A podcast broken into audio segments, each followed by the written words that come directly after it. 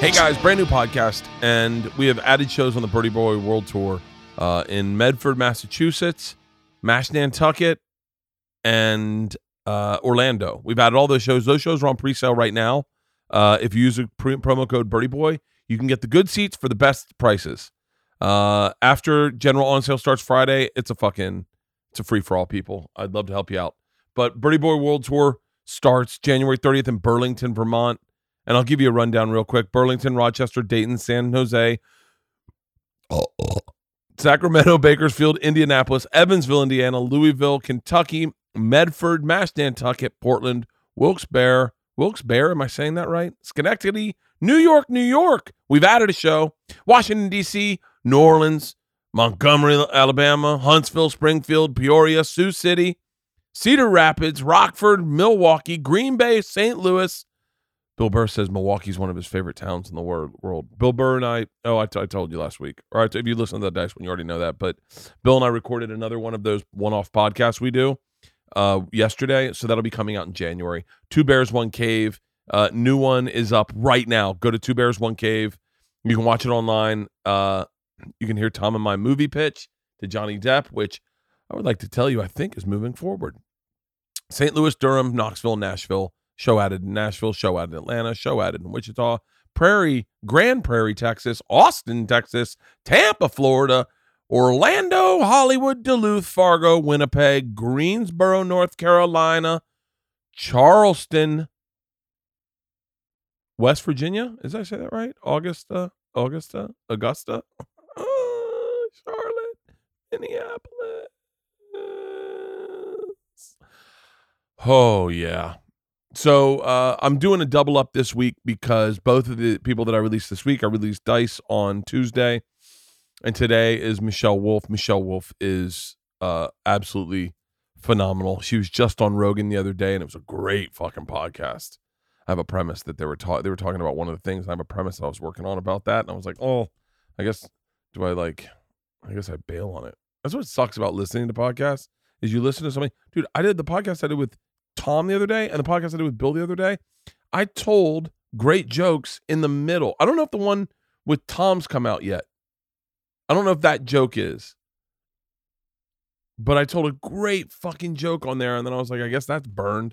I had to burn one of my jokes for my special because what was the joke?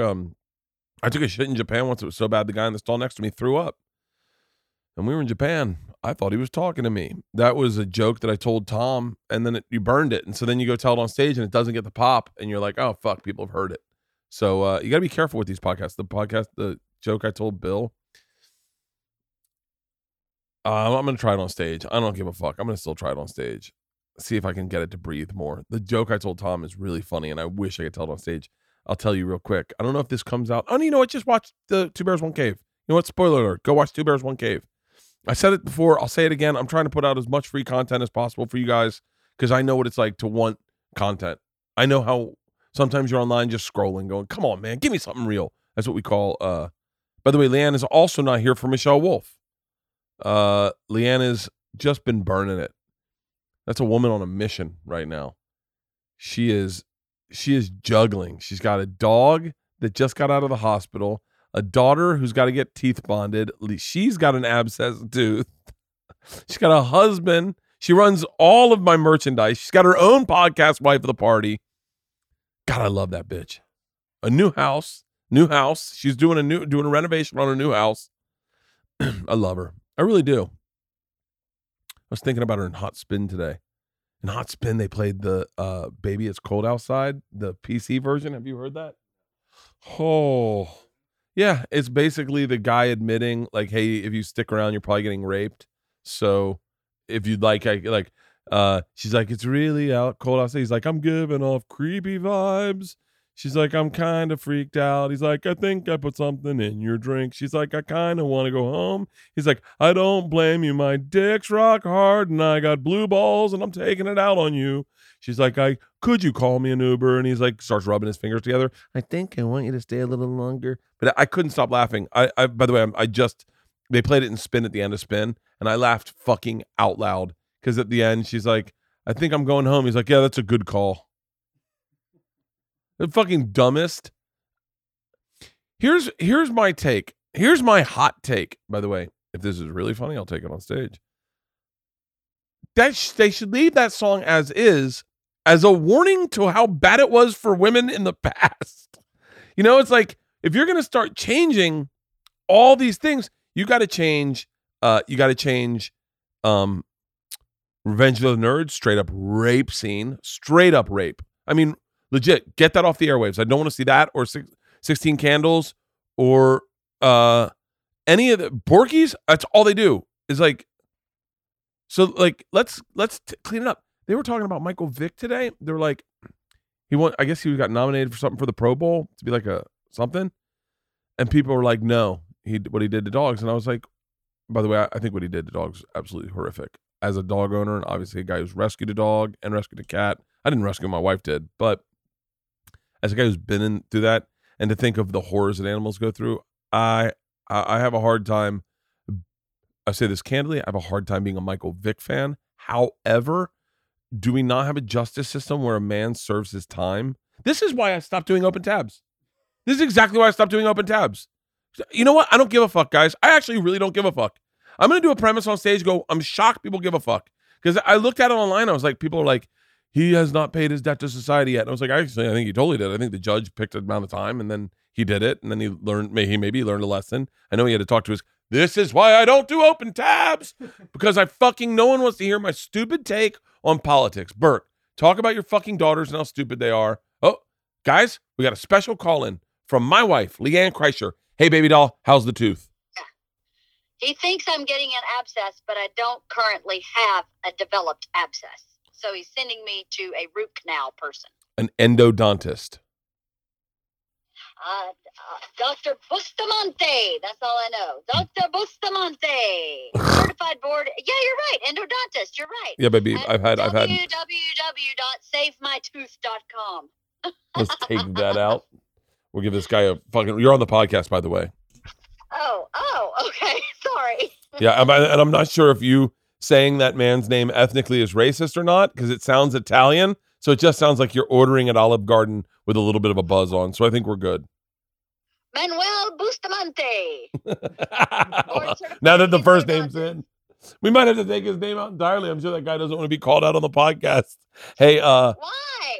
No, I love his website. It's an awesome website. All right, keep it all in. Fuck it. By the way, that's who I'll go to if I need a... Well, I'm going to test it on your mouth. It should be in and out of there. It should be really quick. That's what Dr. Bendick said. He said this particular tooth, it would not be a big deal. He thinks that it's an abscess, but there's nothing on my x-ray. He said it's probably developing. Yeah. You can live forever with an abscess. Well, not technically. I asked him what happened if I didn't do anything with it. He said, well, you'll not have relief from the pain. And at a certain point, it may kill your nerve, which would make your tooth turn black. So I was like, I don't think I want a black front tooth. Yeah, you're aging really quickly as it is, and I would not want you.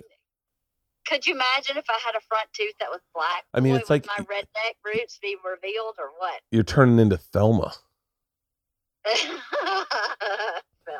Hey, we're doing reads for the podcast right now. I'm releasing Michelle Wolf. Is there anything you want to promote? Just wife of the party. I'm coming up on my 100th episode really soon. Who's your 100th guest? I don't know. Some stud muffin. I can't wait. He's a stud muffin. Are we gonna flip? Never wears a shirt. Are we gonna flip the script and I'm gonna interview you? You can if you want. What's it like being married to Bert Kreischer? How sexy is Bert Kreischer? How big is Bert Kreischer's hoo-ha? Is that what you're gonna ask me? Yeah. All right. Are you heading to go get Georgia now? I'm going to get Georgia. I'm going to be a little bit early, so I'm going to grab some lunch. Ooh, see if Blinky's is open. For lunch? No. Grab those. What am I talking about? I'm leaving. I have to go to David Spade. I don't want any more donuts. Those donuts are not good anyway. They're fucking amazing.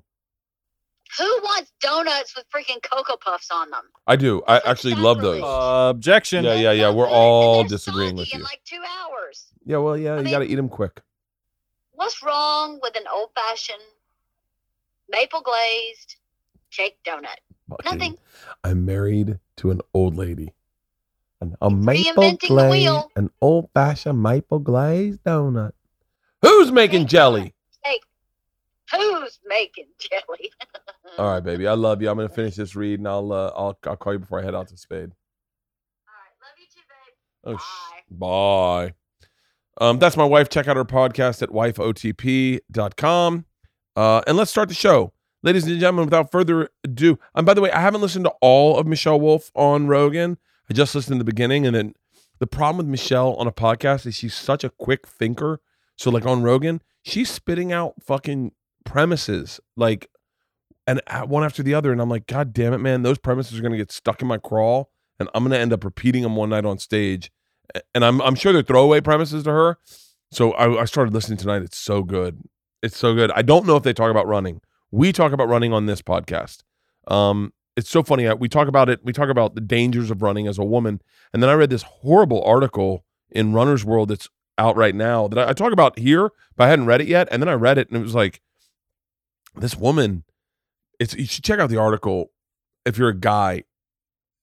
This is what I love about the internet is that sometimes you don't get other people's perspective.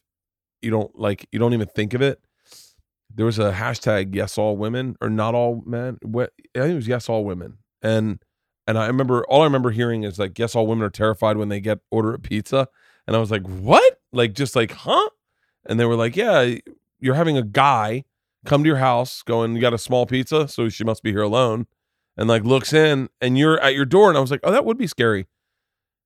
And Michelle talks about it with jogging, is that you go jogging as a woman, and then all of a sudden you're in the middle of, she tells a really funny story. It's not funny, but it's kind of tragic, but it is funny, of her almost getting attacked. It's not funny, but it's going to be a bit of hers. Anyway, I read this article, and this woman, I've been saying this phrase, she got a t-shirt. I don't know the woman's name, but she got a t-shirt that says, not today, motherfucker. Not today, motherfucker. What a great, powerful phrase. Not that, and then the shirt has the GPS of her getting attacked. Isn't that crazy? Yeah, the GPS of her like fucking running away or whatever. Not today, motherfucker. I love that phrase. Not today, motherfucker. Not today, motherfucker. That's a great phrase. But we talk about running. We talk a little bit about, stuff obviously everyone wants to know about Michelle. I had her on Something's Burning one time, and we talked a little bit about the presidential dinner or whatever it's called. But we Correspondents' Dinner. We mostly talk about running and ultra marathons, and it's a great conversation. Her special, The Joke Show? Joke Show. Joke Show is out right now on Netflix. It is streaming right now on Netflix. So if you've got time this weekend, sitting on the toilet, grab it. The first joke is a fucking banger. I love great first jokes. Is a banger. So if you've got time, get it on your phone. I did it the other day. I just laying in bed up in the middle of the night. I just turned it on, started watching it. It's a fucking great. And then, by the way, she sent me one. I'd watched it before. I tell her that I think. I'd been drinking by myself outside, and I watched it outside, smoking a cigar. I had to turn it off. I have not found the joke yet. I have not found the joke that made me turn it off. The joke was so good, I turned it off. I went, I need to start writing. She is phenomenal. She absolutely is. She's one of the cooler people around, and she is what makes me excited about being comics. To know that there are people in this business like her.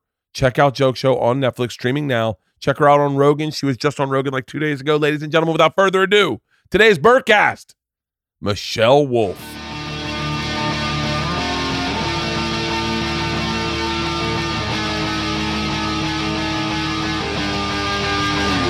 This is I recorded 4 shows. Wow. Which was, I get like obsessive compulsive about stuff. Yeah. And after my last special, my Secret Time, I bombed on the first set. Yeah. And I was so fucking nervous about that happening, and then having all the pressure for one show, that it started like fucking with my head. And I was like, and I reached out and I was like, how much to do add another 2 shows? And they were like, oh, it's this much. And I was like, that's worth it for me. Yeah. And so I did that, and I ended up, the first show was a bomb. It wasn't a bomb, but it wasn't a bomb. The first show always sucks. It always sucks. And then the second show was fantastic. Yeah. But then knowing that I had a full day, like 2 other shows to record, I was so happy that I was like, got it. Well, how many shows did you record? I did 2, but the first one I felt, and the last special I did too, I felt the same way where it was just like the first show, I don't know what it, the audience is quiet. You're like, what is this? They're polite. And they notice if you flub a word, they're like, oh God, he's bombing on this special. And you're like, fuck. I finished this first show and I was like, well, I either have to nail it this next one or this isn't coming out. You nailed it. You nailed it. I was watching your special last night. I had to stop at a certain line. I wanted to remember what the line was. Mm-hmm. I had to stop at a certain line because I was like, fuck. God, that's the greatest line. I have it on my phone. I can pull it up. And then I had to skip over your period chunk because I have a bit about periods in my new special, and I was like, God, I don't even want to know. I don't even want to know. What was the? I gotta find the bit. It's like God, Michelle Wolf. Oh, God damn it! It was one of the best lines I've heard. It was one of the best lines I've heard in the longest time, and I almost wrote it down. And then I was drinking last night. Sure, we all. Are you in the writing? How long ago did you shoot the special? I shot in the middle of August, and somehow I already have a new hour. God bless you. I don't know what I got in like a nice little pocket. This never happens for me. I got a nice little pocket. I have a new hour. Not all the jokes are there. There's definitely ones where you're like, well, that doesn't have an ending, and it barely has a middle. I have the greatest joke right now. I have the greatest joke. It builds so good up to the one part, and then it just fizzles out into clearly Bert's homophobic. I had one fucking home run of a set at the store Tuesday. Uh-huh. And I was like, yeah, I got it. And then I went to the store last night and Seinfeld showed up and bumped everyone and then I had to follow Seinfeld and my fucking ego got in the way and I'm like, I'm not going to bomb after Seinfeld. Right. Yeah. So I did material that I know works and then I am in the middle of doing it and my brain goes, did you leave your family to do this? Yeah. Or did you come here to write material? And then I was like, I stopped and I was like, all right, guys, he's out of the room. Yeah. And then they're like, what? And I go, he's definitely like, I've given him time to walk out of the room and know that I'm funny. Yeah. I came here for a reason tonight. I do the exact same thing. It makes me so mad. You're friends with the fucking biggest names in comedy. The biggest names in comedy are in your fucking phone. How do you give a shit what Chris Rock or Dave Chappelle or John Stewart, anyone? How do you care what anyone thinks of your act? I still care. But there is a couple of times, like I've definitely bombed on shows that I've done with Dave, and he was like, and I think he appreciates that a little bit. You know, he's a real great white shark. Yeah, in that like he can just get. I equivalent him to a great white shark. And that just seeing him is pretty special. Yeah. And then, but seeing him on stage, he doesn't need to attack the cage. He can just swim around the boat sometimes. And you're still going, I don't give a fuck. That's a great white shark. Like I open for him. Normally when I open for him, I do try to do like good stuff that I know works. Like I'm not going to try out brand new things. Even though I might throw one or two, but like I opened for him on Broadway and I remember, I mean, I felt like I ate it so hard. I remember looking out at the crowd and be like, oh, you're here to see a Broadway show. And I am doing, and I'm doing, like, are you wearing pearls? I'm doing like I did the period joke and I'm like, oh, this theater has never heard this before.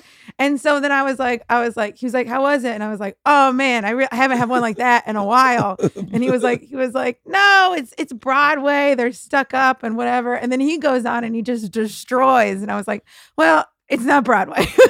I'm not going to spend the time talking about Chappelle. But I have to say, he came into the Dayton Funny Bone one time. I was getting paid.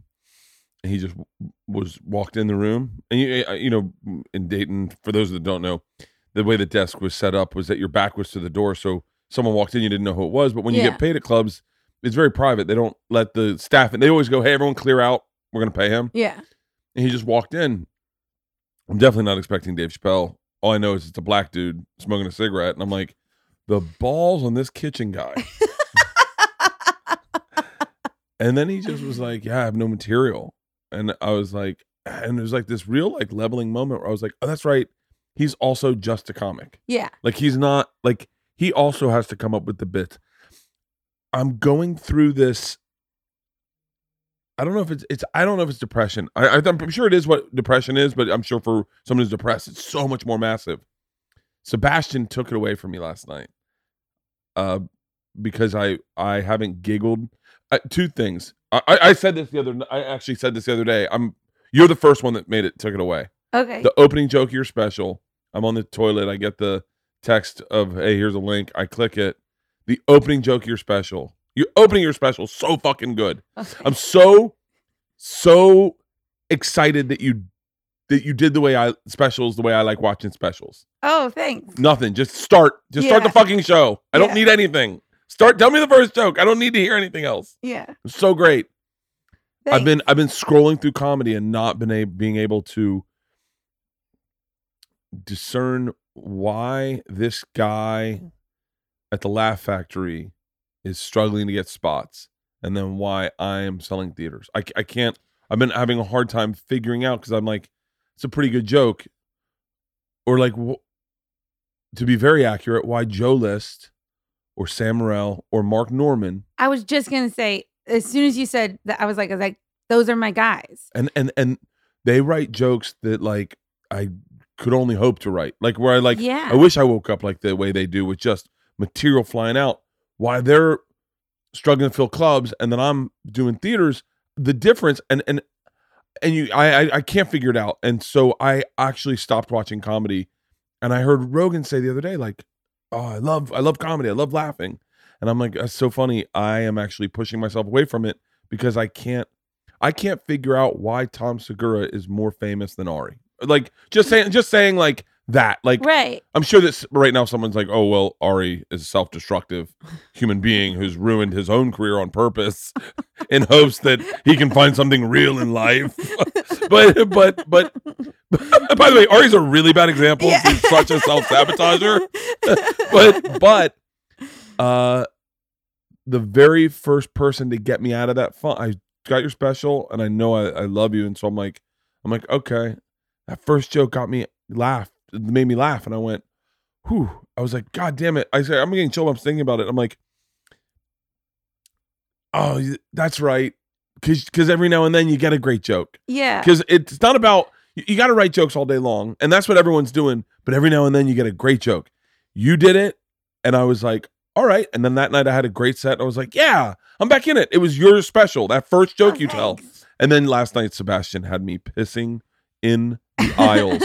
I have a newfound respect for Sebastian, but that first joke of yours was like, I was like, okay, yeah, thanks. I'm really glad that woman complained about otters. I love Jeselnik too. I get the same way though. With it's like, you know, Sam Morril just paid for and shot his own special, and you know, hopefully someone buys it. Or he'll put it up on YouTube and it helps him. But like, he's such a good comic. He's such a good joke writer. Like he's the guy I always text, like, have you ever heard something like this? It's like, what do you think about this? Like, and he's always like, good. You know, like he'll be honest about it too. And be like, no, I've heard that. And I'm like, no, it didn't feel hacky. And then, like, let me do that real quick with you. My new material. Yeah. But they're all so good. And I just hope for them, like that. It's like, they have the patience for everyone else to catch up to them, because it's a shame that it hasn't happened already. But it's frustrating because I was with Mark, in Europe, and I'm looking at this joke he's telling. And I'm like, this is great. By the way, fuck, I just remembered a joke I told Mark. Have you ever heard this? You know when you get in the shower, my daughter Isla was in the shower. And the curtain, you know, when the curtain comes in because the door's open, and it touches you, she goes, I feel like I'm getting molested by a ghost. I'll try that tonight. I haven't heard that one, no.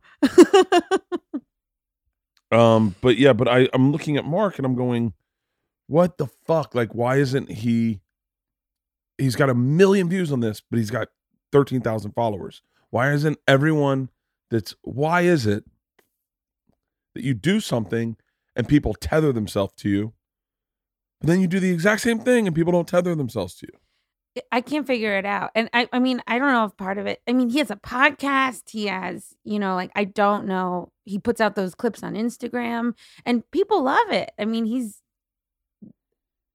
you know, that you can see that he's getting the views. It's just like, I don't know. I don't know what it is. If it's just people aren't clicking in. I don't know. It's crazy. But then I look at your special and I go, so people are going to tether to this. It's so smart. Did you feel the push to lean away from like your initial grab of fans were all these like liberals, like fuck Trump, fuck this, fuck that. And I remember I remember texting back and forth with people being like, hey, like, was when you first started blowing up, I was like, tell me. And they're like, dude, she's an amazing joke writer. Like, fuck all of the politics. She's just a great comic. She's like a legit top comic. And then all of a sudden, I remember the first time I was going to see you, work with you, was at the store, me and Segura, and we were texting. I'm like, I can't wait to see Michelle Wolf. And he's like, yeah, I know. And then we get there, and they're like, oh, she actually is not going to do the spot. She's doing opening for Chapelle at the Hollywood Bowl tonight. And we were like, oh. Yeah, but did you feel when you did this, Howard? Did you feel that like, hey, I want to stay true to who I am, which is a woman, and you know, and all that, but I want to make sure that I'm like not, because that first joke, you literally go when they rape, and then you're like, you don't know me, like, yeah. And then I was like, that is a definite risk to those people that were like signed up for your Netflix show, and they're like, yes, yeah, abortion. Everyone needs one right now, like, you know. Yeah, it's a gamble. Well, my whole thing with like, especially with the Correspondents' Dinner, is like I was hired to do a job. Yeah, and they were like, "This is a roast," and I was like, "Okay, well, I'm not." I knew as soon as they hired me, I was like, "I'm not going to give you what you want. I'm going to do what I want to do, which is this." I wish I had your balls. I would have been like, well, what do you guys want? I kept you want me to start it up? It comes up right now. I kept sending it to different people that are kind of like Washington, a little bit insiders. And they were like, this needs to be more about like people in the room, you know, a little more inside baseball. And I was like, that sounds very boring. But also I was like, that was the job I was hired to do. I can write jokes about any topic. Yeah. You give me a topic, I'll give you a half hour, you know? I think people were like, oh, she's political. And I was like, no, that was a job I had. Is that weird? Is that weird that you get hired? It's like you get hired for a job and then all of a sudden people go, so that's your thing? And you're like, no. I don't know. I don't know if there's like a real job equivalent to it, but it's like, the best I can think of is that like, we're like, if we were doctors, we'd be like general practitioners. And it's like, yeah, we can look at any part of the body, you know, like, but if you ask me to like, that's a great analogy. You know, if you ask me to like specialize in something, I could probably get it done. Yeah. It's just I'm more holistic. But then I also, after the Correspondents' Dinner, I had all these people that were like, yeah, she's going to go after Trump. She's like, all I want when I do my shows is for the people that became fans of mine for the Correspondents' Dinner to convert to fans of my comedy, yeah, which is very different than what I did at the Correspondents' Dinner. And I think I lose some of them. That's okay. It's okay to lose fans. Yeah. It really is. Like, I'm cool with losing the nasty ones. Yeah. Like, for a while, I was like, dude, a fan's a fan. Because you're in this feast or famine thing where you're like, a fan's a fan, I got to sell tickets. Yeah. And then you get to a place, not that I don't want to sell tickets to everyone, but you're like, oh, some of these are really bad people. Right. And they're not there. They were there for me when they thought, like, not to get political, but like, when they thought like I was some alt-right fucking lunatic. Because I'd say something that's a joke, right? And people were like, "Yeah, this is my guy." And then they're like, and then we had a point. I had to stop doing my fucking. We did a podcast called Open Tabs. I just stopped doing it because it was getting political, and people were like, "I'd go on things," and they're like, "So you don't like Antifa?" And I was like, I don't know. I was like, wait, what do you mean? And they're like, so you're a big Proud Boys guy. By the way, I'm like, I don't have a fucking view either way. Gavin McGinnis one time, I was like, and by the way, I know that you're not allowed to say this. And I even saying that would upset Gavin McGinnis. I like Gavin McGinnis. Yeah. I personally like the guy.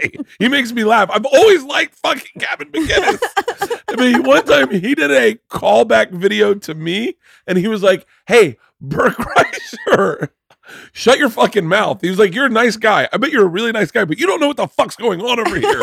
And I was like, oh, he is very accurate. I do not know anything. So I was like, I'm going to stop talking daily about shit I don't know. And then just go, and then a bunch of fans were like, yo, state your fucking politics. And I was like, jeez. Fuck you. No, I think the best comics live in the gray. Yeah. We can argue either side of anything. And we have to, I think the best comics go after the funniest part of it. And it might be wholeheartedly against what you believe, but you're like, no, but that's where I found the joke. Yeah. You know? Yeah. I have a joke in my new special where I go, no one's going to like this. Yeah. Like, yeah. By the way, and it's like at one point I was doing this bit, I think I did in the special where I go, someone's going to get offended. And when you cheer, by the way, as soon as you cheer, you're the person I want to offend. Exactly. Like yeah. The second you go, yeah, bring it, Bert. No, guess what? I'm not going for low-hanging fruit. I want the fucking top of the mountain. I get so annoyed. I get all these women, I'm going to guess white women, who cheer, who woo. That's why I'm guessing white women who woo at the premise of a joke. And I'm like, we're 40 minutes into this show. How have you not gotten on this pattern yet? Yeah. There's a premise, and then I'm going to say something that destroys it. Yes. That's the fucking, how have you like, not caught up to the way this is working today? This whole next hour is just me being like, I want women to get ahead, but, and I'll say I want women to get ahead, and women will be like, woo! Yeah. And I'm like, oh my God, this is why we're not ahead. It really is weird. I wonder what the next, do you feel like you write a bit now and you get it and you're like, well, I just shot a special. I'm ready to I want to get this out. I want to put it out. I mean, I do because I have this whole, like, I can't believe I have another hour Are you already. Touring? I'm touring and I, you know, like I, as soon as I shot the special, I took like 2 weeks to not do anything, and then I got right back into it. I took 3 days. Yeah, I mean, we're crazy people. I got sort of feeling really guilty. Yeah, I mean, I went away. I went to Hawaii. I like, which by the way, Kauai is the most beautiful place. But do you ever go away? I mean, you're always like, because I can't turn it off. I know you can't turn. I don't know. There's so much about you. Like, I want to depart from stand up for a second because I think about you a lot. I just bought this new treadmill. I thought about you when I bought it because I was like, oh, she'd love this. I saw a picture on your Instagram. I was like, that's a good treadmill. Yeah, it's a great treadmill. The fucking Woodway, are you shitting me? But you run every day, like 13 miles a day? No, I mean, it depends on the day. I go anywhere from like, I'll do like on a busy day, like a 5K to, 10 to 15. 10 to 15. Miles. How do you... what goes on? This is also how insufferable I am. I won't run 3 miles. I'll run 3.1, so it can be a 5K. That's so funny. My OCD, when I was in Australia, I thought I had a stroke in Bali, but what had happened was I had my sciatic nerve was acting up, so my leg went numb, and I was like, oh, I had a stroke in the middle of the night. This is what you get when you party too hard. And then I was like, I did all the things. I was like, okay, I'm speaking fine. I'm like, my leg seems to work. I just can't feel it. And then I was like, what's going on? And then I Googled it and I was like, oh, that's right. I was a fucking adventure athlete for Travel Channel and then for FX for like fucking, I have back problems. Yeah. It's my sciatic nerve. So I said, I'm going to run a 5K a day. And I would run exactly a 5K. Yeah. And I was like, I couldn't just do 3 miles. I always go to 3.11 just in case my like GPS watch rounds down, and I have to. And it's going to be 3.09 because I would be furious. When did you start running? Well, I've always been an athlete. Like I played soccer and field hockey, and then I got into track in middle school. But I was a jumper. I did high, long, and triple jump. And then triple jump is so fucking beautiful. It's so cool. It's so bad for your knees. I bet it is. It's just a lot. But I mean, it's amazing. I search out track meets on TV, because like you have to find them on the weirdest channels sometimes. But I'm such a huge track fangirl. There's something about when you're into a sport personally. Yeah. That there is a calming effect when you watch it on TV. Like me, I understand that there are football fans and football calms them and they watch football. But like, a swim meet. Like when they do this, I swam for a period in high school, and there's certain things where you connect with what you remember your experience to be. Right. Of like, oh, someone's warming up over there. Like, you know, the whole meet's going on, but someone's doing this. Yeah. It's golf. I love golf. I love watching golf. Still, every time I watch high jump, I still always kind of like lean back. Like I'm about to start like a takeoff. It's like, I love it. It makes, I don't think there's a single track meet I watch where I don't like start to cry a little bit. Really? Just because I'm like, look, they did it. They're so happy. I'm so proud of them. My dad was really big into track. And so he would coach me in his own way when I started running track in high school. I ran the 440. And, mm-hmm. and to this day, I hear him in my head. If I get on a track, and sometimes I'll do fartleks on a track. Mm-hmm. And if I get on a track, I hear my dad in my head. We go strong now. Long strides. Get your breath back. There you go. Now you want to push, and now we got 100 left. I can hear my dad in my head. That's also exactly how you run a 400. Yeah. And I have I've kind of like romanticized my relationship with track because my freshman year of college, I had like a severe third-degree ankle sprain on my takeoff foot the day before my first meet. We were practicing long jump. I landed weird. I got up and I was like, I'll walk it off. I looked down. It was already swollen. Oh. And I just never got back to where it was strong enough. And not that I ever had like, I knew I wasn't going to be like an Olympian or something like that. Yeah. I just thought I'd be able to do the 4 years competitively in school. And so now it's still just like this thing where it's like, that's still like my first love, you know, like I loved track way before I was into guys. You know? Like, I was just like, premise. This is it broke up with me, you know, like it just shattered my life. And then I had to figure out who I was. That's so, baseball was that for me. I gave up on it. Like I just gave up on it and was like, I don't think you're going to give me what I need out of life. And I actually chose partying. That sounds really silly, mm-hmm. but I remember I was on the field at FSU and they were like, you know, you can go catch bullpen. And I was like, bullpen I'm sure I'll be here for 5 years. I'm sure I'll get redshirted. Uh-huh. I'm sure I'll be a bullpen catcher this year. And I was like, fuck this. And I walked off the field out the left field fence. Baseball clothes still on, uniform still on. Walked into my dorm room and they were smoking pot with the lights off and the windows blacked out. We used to call it time traveling. And I laid down, cleats still on, and I got high and I thought to myself, I think I'm going to roll the dice on this partying thing. Yeah. And I literally was like, I want to have a good time. I want life to be fun. I don't want it to be schedules and coaches. And I mean, I hated running in baseball. Now I love it. I love it. I love it when your body's in good shape. Right. When you're trying to get back into shape, it's the worst thing. It sucks. In the world. It really does. When did you start long distance running? I had done, so my brother does these. My brother got into ultra. Your brother's a doctor? First. No, he's a chef. Chef. Okay. Very same. But he I went out to, he lives in Arizona. He always like coordinate these weird. I almost tried to get you and Zach Bitter together. Do you know Zach Bitter? No. He just did Rogan yesterday or 2 days ago, and I was like, God damn it, I should pair the two of them together. Oh yeah. But then I was like, you know, running is such a solitary thing sometimes. Yeah. That I was like, I don't know. What am I setting them all up on a date? And he's got, like, and he's got a girlfriend. He's like, I'm good, Bert. I don't want to go run 12 miles in the hills with someone. I'm good. But I almost tried to. I like, running is very like solitary for me. It's, I don't really like to run with other people. Like if someone's like, there's been a couple times when I'm like trying to get someone into running. So I'll like offer to run with them then. Big J. But yeah. It's always Big J. I'm like, you got to change out of the cargo shorts. You can keep the gloves, Jay. The jeans are going to chafe. You got to. Big J, by the way, great calves on that guy. Well, yeah. I mean, it's always because you always see them. No. Fat people always have great calves. Daniel Tosh told me that. Eddie Pence. What? Oh, fuck. God damn it. I think it's Eddie Pence. God, I'm so sorry. Eddie, he's married to Megan Mulrooney. They're comics. Fuck. I forget what his last name is. He's a comic. He's really hilarious, and I'm blanking. He writes for Daniel Toshon. He's good friends with Daniel.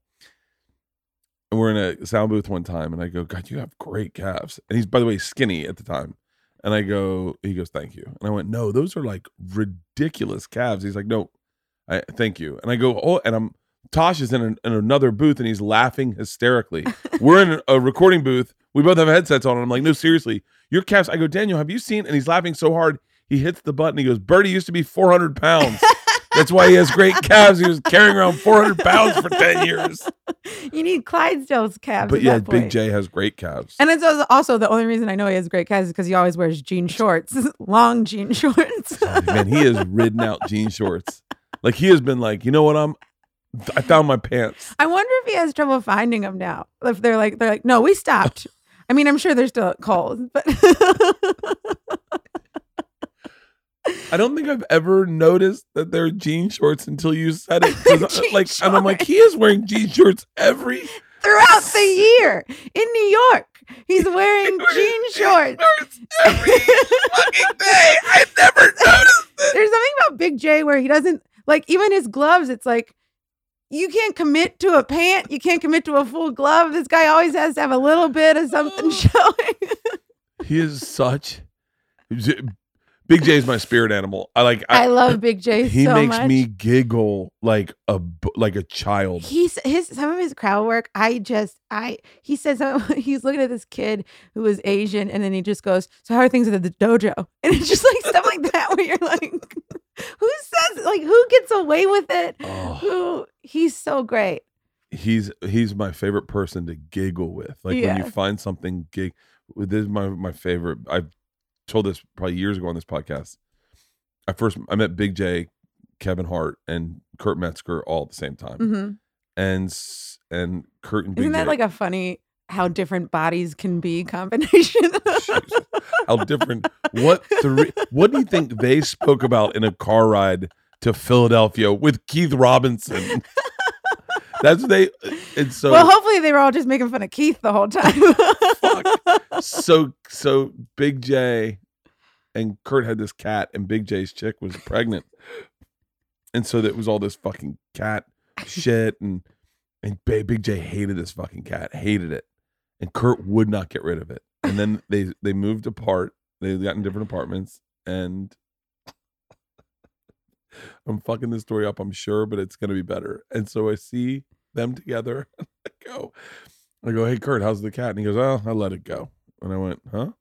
And Big J goes, "Yeah." And then he leaves. And Big J, "Can you believe that? He let it go. Like I want him to get rid of this cat for so fucking long. And then we move out. He just let it go." And I go, "Hold on, he let it go?" Jay goes, "Yeah, he let it go." And I went, "In New York City, he let a cat go in New York City." I go, "What do you mean let it go?" Big J goes, "Wait, how the fuck did he let it go?" Like, then he's put it out the door and he's like, "Get away from me, you stupid cat. Get, you dumb cat. It's over, cat." We could not stop laughing at Kurt Metzger letting a cat go. I let it go. Like it had wanted to leave the whole time. And then Bunny's like, "All right, you got your wish. The door's open." He's like, "Finally." Cat packs his shit up. "I'm going to take a can for the road." Oh, we were laughing. Or he sat the cat down and he was like, "Hey, it's just not working out. It's not working out. It's not you, it's me. I think there was a third person. There was always more interactions and just the two of us. We can't do this." Oh, I fucking love Big J. Who doesn't run? But listen, I want to get back to running because I'm obsessed with. I see your videos. You don't do them as much anymore, but your posts about running. Yeah. And it's like you and Casey Neistat were the only people that I know that like really loved it. Yeah, I mean, so the first time I did anything kind of like in the ultra space was my brother was like, "Let's do the rim to rim to rim in the Grand Canyon." He had already done it a couple times, and that's when you go from the South Rim up to the North Rim, back to the South Rim in a day. And depending on which trail you take, it's either like 42 or 46 miles with 11,000 feet of elevation gain and loss. When do you leave? When do you go back to New York? Wednesday, next Tuesday. Do you want to do a run this weekend? Where is it? Griffith Park. It's I'm going to set you up. I think I'm going to do the 13 the half marathon. Okay. But there's a marathon in Griffith Park and the elevation changes.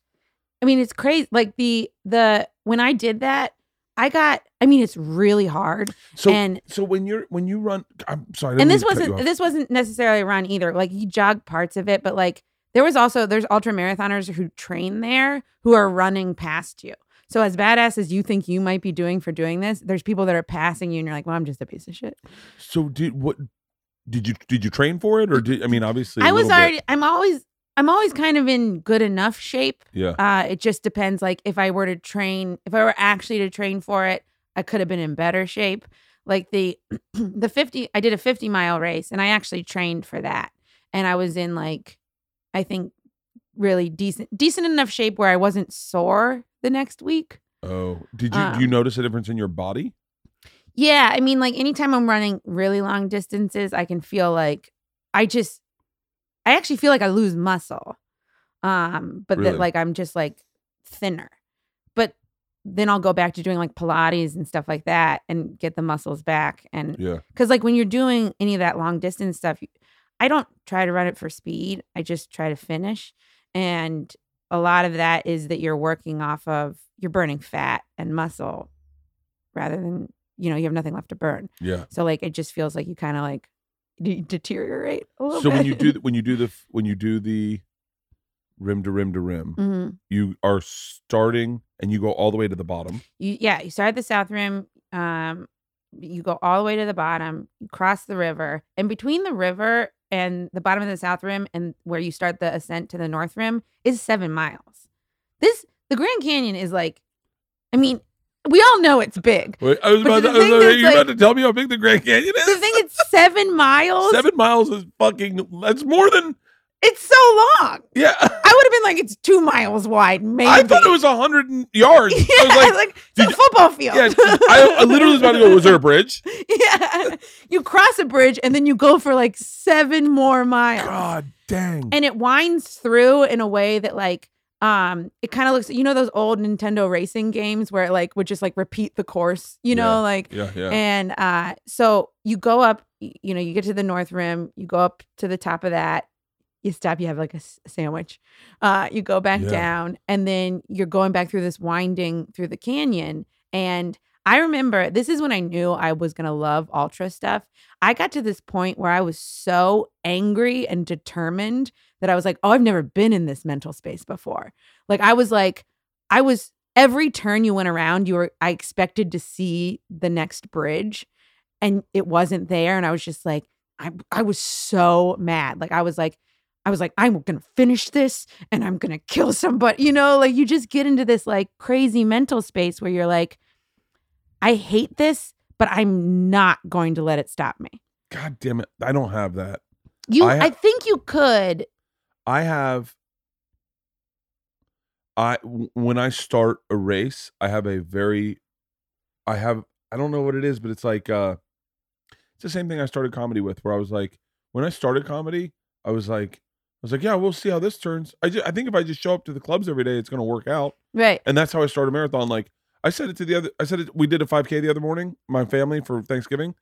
And Isla's I can't do this. And I said to Isla, I go, all you have to think is I'm going to put this foot in front of the other foot and shuffle my feet for 30 minutes. Yeah. I go, you think you can shuffle your feet for 30 minutes? And she goes, yeah, definitely. I go, that's all you got to think. Yeah. Don't think past that and you'll be fine. Yeah. And that, when I did the marathon, I said, that's it. And so I just said to myself, all you got to do is keep putting one foot in front of the other. That's it. And for some reason, I didn't think of what was ahead of me. I just thought of where I was at the moment. I was really in the moment, and I loved that, being in the moment. Yeah. Yeah. I like that part of it too, where I had someone tell me once, she was when I was first starting to get into ultra stuff, that's exactly what she said. She's don't think about the distance, just think about one foot in front of the other. I'm certain, by the way, someone will call me out on this. I'm certain that I have heard this on a podcast and it wasn't my own thought. But that's where my head was when I started the marathon. Marathon for me was so painful. Yeah. It was, I didn't train for it, obviously, at all. Right. And so, which was maybe a misstep. I think I might have broken my body. I woke up the next day and I couldn't use my legs. Really? I couldn't use them. I was like, oh, I got stuck on the toilet. I couldn't get off the toilet. Yeah. I mean, I told someone parts of my inside of my asshole hurt. Like, I didn't know I had muscles in there, but I used them apparently. Yeah. I can't imagine an ultra. Well, there's the one time I did I've done the rim to rim twice now. And the second time I did it, I was like, it's just one bad day. It's going to be one day that hurts really bad. Okay, that's it. That's the mentality of like, yeah. of just saying, it's not going to kill me. Yeah. It's one bad day. Just one bad day. One really shitty day. It's going to suck and you're going to hate it. It was one shitty day. Yeah. And then towards the end, you're like, why do I do this? Like, this is so dumb. Like, there's no point to this. And then you finish and you're like, I do it again. Yeah. You know, it's so, I don't know. I mean, I do know why I do it, but like. Why? I like to prove to myself that I can. Yeah. You know, that's like, oh yeah, I'm capable. Like I can do it. Like, I like to prove to other people I can. All the people that I do it with, they all do that stuff. So I'm like the least, because they all live out in like Arizona or Colorado, yeah. and they, you know, that's what they do. And so like I come out there and I'm just like, well, I just can't give up in front of them, you know, because I know they can all do it. Like they're annoying and they get to train every day. So what gear wise do you like? How does that work out? Like. One of my favorite things I've ever said in comedy was at the start of the LA Marathon, just going, looking at people and saying, I'm doing all the things that I know you're not supposed to do. Mm-hmm. And I was like, yeah, I didn't train, which is true. And they were like, shut up. And I was like, no, I just got brand new shoes. And I'm ready to run that. And they're like, you got brand new shoes? And I was like, is that bad? And they're like, oh yeah. I was like, I'm not wearing underwear. And they're like, wait, what? And I was like, just all the things that you wouldn't do. But how do you... I know you gotta get a backpack full of water. Yeah, so you go, and I don't love road races. I like to be on the trails. I don't like to be around that many people when I run. Hey, please write down to call JV, and then air biting. I air. You made me think of a joke when you watch triathlons and you go like this. Uh huh. I do two versions of that. When I was a child, if I watched people kiss on TV, I would start air kissing. Just like that. And my dad would, I remember we were watching, I think it was The Name of the Rose, and I was doing it. My dad goes, the fuck are you doing? And I was like, in my head, I'm like, I think I'm making out with these people on TV. But I also air bite. Like if I make you something, uh-huh. and I go, I go like this. And my daughters will go, can you please not eat along with me? Yeah. But, yeah. And so, but you don't like road race? I love road races. I love the energy of a road race. See, I'm the exact opposite. I don't like being around that because I was so competitive with track. You don't like being around people. Michelle, do you know what I did on this 5K? Uh-huh. I just would every time this 5K setup was okay. It's not my favorite setup. Yeah. I don't like back and forth. I like out and around. Right. And this one was set up in a crucifix. So you went down the street, took a left, turned around, came back, down the street, came back, down the street, came back. And every time you got perfect for Thanksgiving. Yeah. Every time I got around where people were, you know, congregating, yeah. where they were taking their turns, I would yell, I'm in the best shape of my adult life. And people would start cheering me like I was some rescue. I was like, oh, my God. But I love the energy of a road race. I love getting there. I love because there's a weird community where all of a sudden everyone's doing the same thing. Like they're like, hey, you ready? My problem, I'm too competitive. I have to be by myself, so I'm not trying to compete with other people.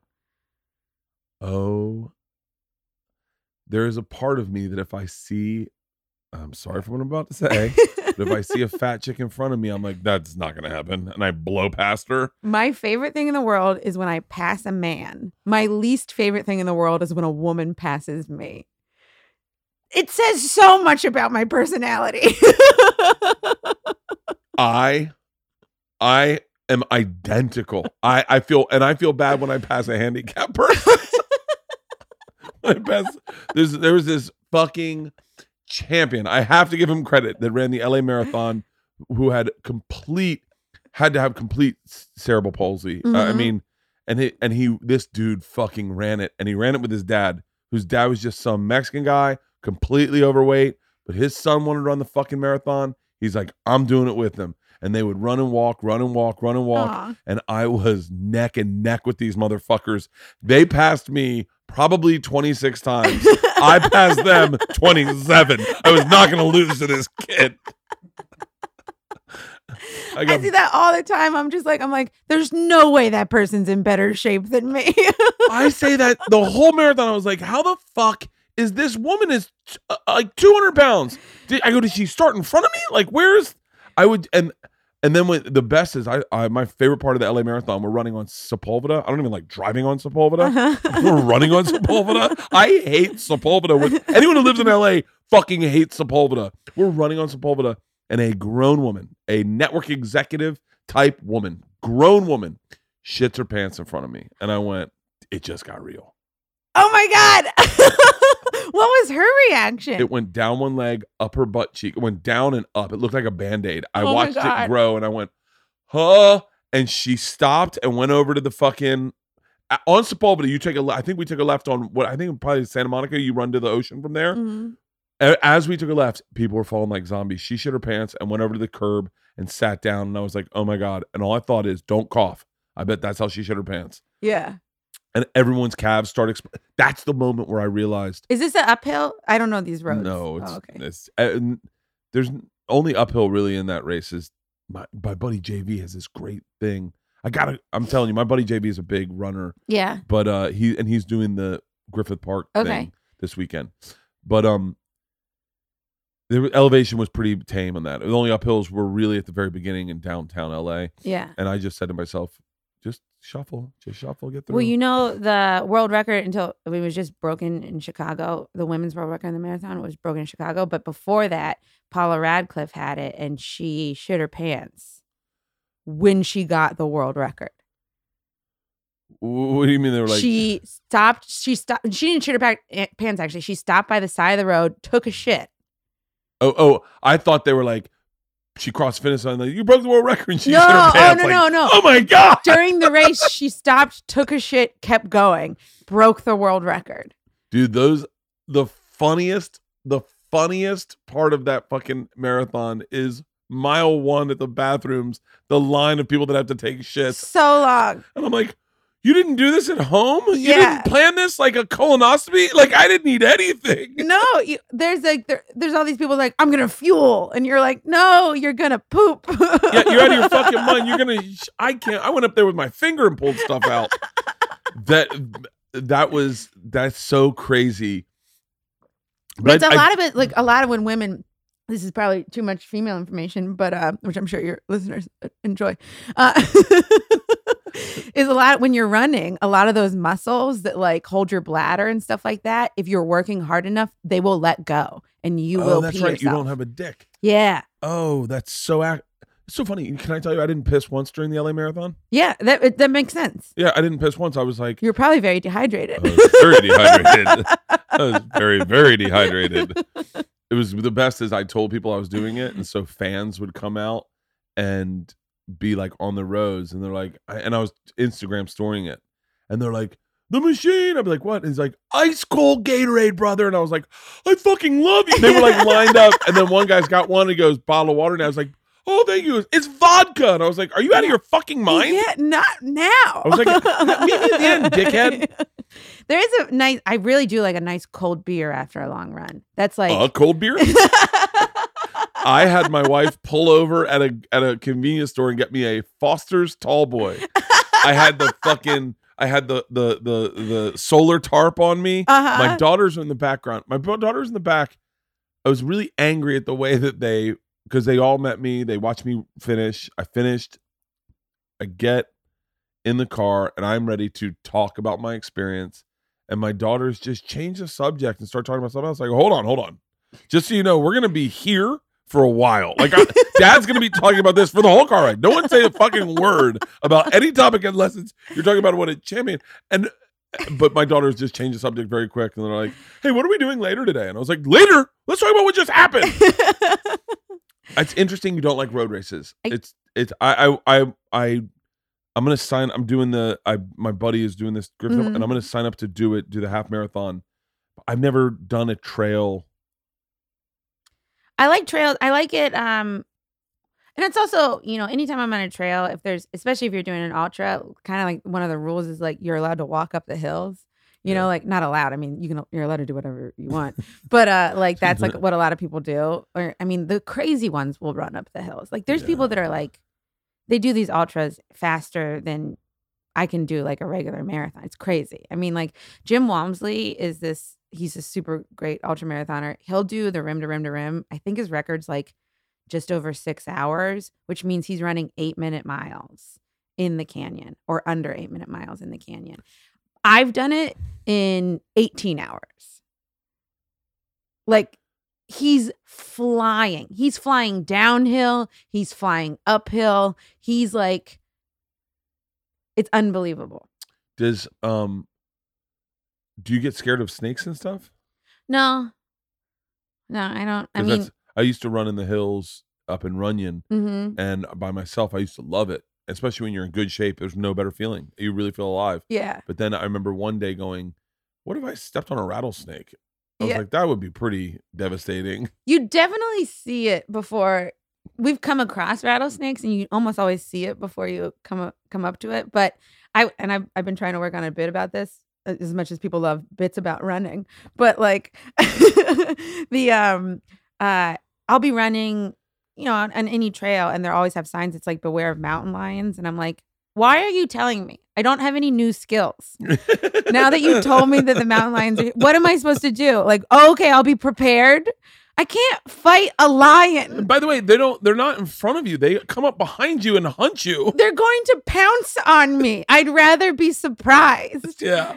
Like there was one day I was running. I was doing Wise Guys in Salt Lake, and I went on this trail, and I was like, okay, first of all, I'm pretty sure this is where what's her name was taken into the Elizabeth Smart. I was like, this is the woods. These are the woods she was held in. There was people running by her all the time. She was just held. And I was like, and that's when I decided I'd much rather get attacked by a man than a mountain lion, because I have at least a little bit of a shot against a man, you know, like a mountain lion. Just don't even tell me. Why are you telling me he's there? That's so and you're not funny. Listing any things you can do to fight mountain lions. No. You're just like, there might be mountain lions. There might be mountain lions. Hey, just so you know, you might have AIDS. Yeah. So when you go to a city, do you look for trails to run in? And by the way, I subscribe to Runner's World or whatever, and the cover article is today was, this needs to stop. More women get sexually harassed and assaulted and killed and murdered running than, obviously, than men. But it's like the numbers are astronomical. Yeah. But I mean, it's got to be scary. I want to run. God damn it. I'm so bad at this podcast because I do it like a conversation and I just interrupt people. I went on a run in Pittsburgh. I was getting ready to do a show in Pittsburgh. And I went on a run. It was beautiful. God damn it. It was bright. It was beautiful. In this park. And I got lost. And I thought, how beautiful is this? And how great is this? I can phone. I'll figure this out.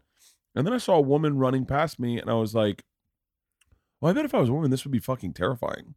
Yeah. Like, you see a couple guys in the woods in hammocks, and I was like, oh, cool, man. And I bet if you're a woman, you got to go, oh, fuck, this is.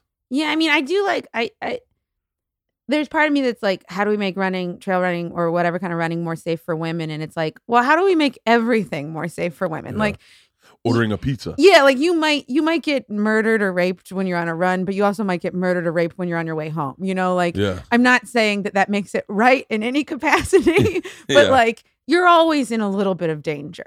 So you always just have to be like, you have to be aware of it. Like I will only run, especially when I'm on the road. I'll run during the day. I never tell people where I'm running. If I post a run, it's always after I'm back in my hotel. Oh, I thought you meant like, I don't want them to find me. Oh, like no. You'll tell people where you're not going. Yeah. You're not like, hey guys, going for a run. Yeah, yeah. Like, and I was in Cleveland. I got chased. I mean, I got a bit out of it, so it's okay. But, but I was I took a wrong turn. I'm terrible with directions. I took a wrong turn and I was like in a place where I was like, this looks not like the right place to run. It like was like all run down, but there was like a couple CrossFit gyms and I was like, they're trying to make it like, you know, like that. Oh, like, gentrification. Yeah. I was like, oh, it's like Gowanus, you know? Like, and I remember, and I was looking at my map and I was like, okay, I definitely have to turn around. And then Tom Papa texted me and he was like, because we talk about running too. And he's like, you run today? And I was like, I think I'm lost right now, but I'm headed back to the hotel. And then I put my phone back in the little pouch and I started running. And this guy started yelling at me and chasing me, like some like not safe looking white dude in a wife beater. You know, like yelling at me, I'm going to fuck you. Like, that's what he's doing. Yeah. And like, I don't want to. Has he not heard of the Me Too movement at all? I mean, it's actually, to be fair, it was pre-Me Too. Oh. That guy, I'm sure, is woke now. Yeah. He's probably learned and listened. To be fair, this was pre-Me Too. To be fair, this was pre-Me Too. Cosby was still everyone's favorite guy, you know. Like. Oh. Ooh, that's good. But I don't want to give away the whole bit because I still want to do it in stand up. But this guy in a construction truck stopped, and he stopped the guy. And I remember I kept running up this hill to get back to like the main part of the city. Yeah. You know, the main part of the deserted weekend Cleveland.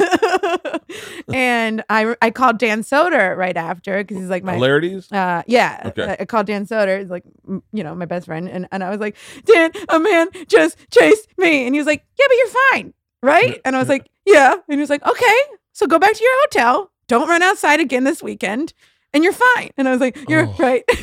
So what are your favorite cities to work at, knowing that you like to run on the weekends? San Francisco. Because you can go up to Golden Gate Park and you can, you know, I'll get like a half marathon in there every day. Hang on. What? Tell me this. Because I never run outside. Really? I never do. Now at this point, I have a route in every major city. Sacramento, I won't run outside because I was just there recently and I got attacked by a dog. Again, much rather get attacked by a man than a dog. But I just had a bit I was trying to work a bit out last night about when I was a kid, getting attacked by a dog happened so much, and no one ever gets attacked by dogs anymore. And then here you are going, I got attacked by a dog. Oh yeah, I got attacked by a dog on a run in Alabama, and I had to climb up. I ran to a church and climbed up their sign on the outside where they're like, you know, Jesus loves you. Uh-huh. I had to climb on top of the sign until the dog got tired and went away. And then I got down and I was like, fuck, is he just waiting for me? I mean, it's terrifying. There's a path along. I always, anytime I'm in a city, I always look for the water because there's normally like a path along a river. And Columbus is a great run. I love that run. So there's an American River in Sacramento. I'm running on it, but it's like there's a pretty bad homeless population in Sacramento. Yeah. And a lot of these guys have pit bulls, homeless pit bulls that aren't the friendliest. So this guy, this really druggy homeless guy on a short bike, you know the bike I'm talking about. Yeah, I do. Oh, wow. I saw him in Reno. Yeah. By the way, do not run on the river in Reno. I'll tell you that right now. Yeah. Guy goes, yeah, go run down there. If you run, take the whole run, it'll take you downtown. There's not much until downtown. We went. It is a homeless encampment. Oh, yeah. And I was like, who the fuck? Keep going. I'm sorry. And this was middle of the day. I mean, not like, it was like 2 p.m. And he was on a bike and he had his dog on a short leash. And I'm also sure that as soon as I said pit bull, people were like, it's not the breed's fault. No, I'm saying that because their face is made of muscles. Yeah. And it makes the story very different than it was like he had a labradoodle. And so it's all muscles. And okay, I won't say the breed, but you know the kind that they used to hang from ropes by their teeth in the hood? Yeah. You know the kind that DMX would put chains around their necks? I don't know what breed it is, but that breed? Yeah, you know, the one that's not small and can sit on your lap easily in a plane. You remember the kind that used to play with toddlers and So I he has this dog on a short leash. Losing her mind right now. Keep going. Yeah. Don't blame the breed. I do love some pit bulls. Not this one. This one was an asshole. Yeah. But he's riding his little bike high out of his mind and lets go of the leash. But I don't know any of this happens until I hear, because he's behind me, and I hear him go, "No, stop, stop." And I look behind me and there's this pit bull at my legs, growling, baring its teeth.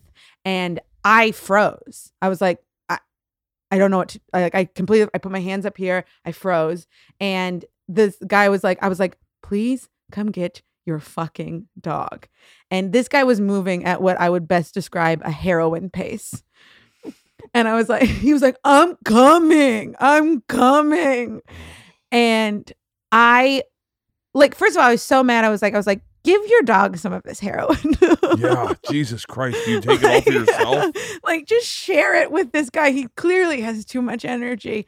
God. But he got the dog, and then I just immediately turned around and I went back to the hotel, because I was like, I'm there's no way I can keep running. But I wanted to yell at the guy so bad, but he had this growling dog, and I was like, it's really hard. I was like, "Oh no." I was like, I just said to him, "Please be more careful, please." And then I looked it up when I got back to the hotel. I was like, maybe I should look up what you're supposed to do when a dog attacks you, so I know if it happens again. And you're supposed to freeze and not make eye contact. And I was like, first of all, not make eye contact. I've been preparing for this my whole life. Already. Check. Okay. Check that box. Oh, are you a man I'm interested in? Sip cocktail and stare at the door? Yeah.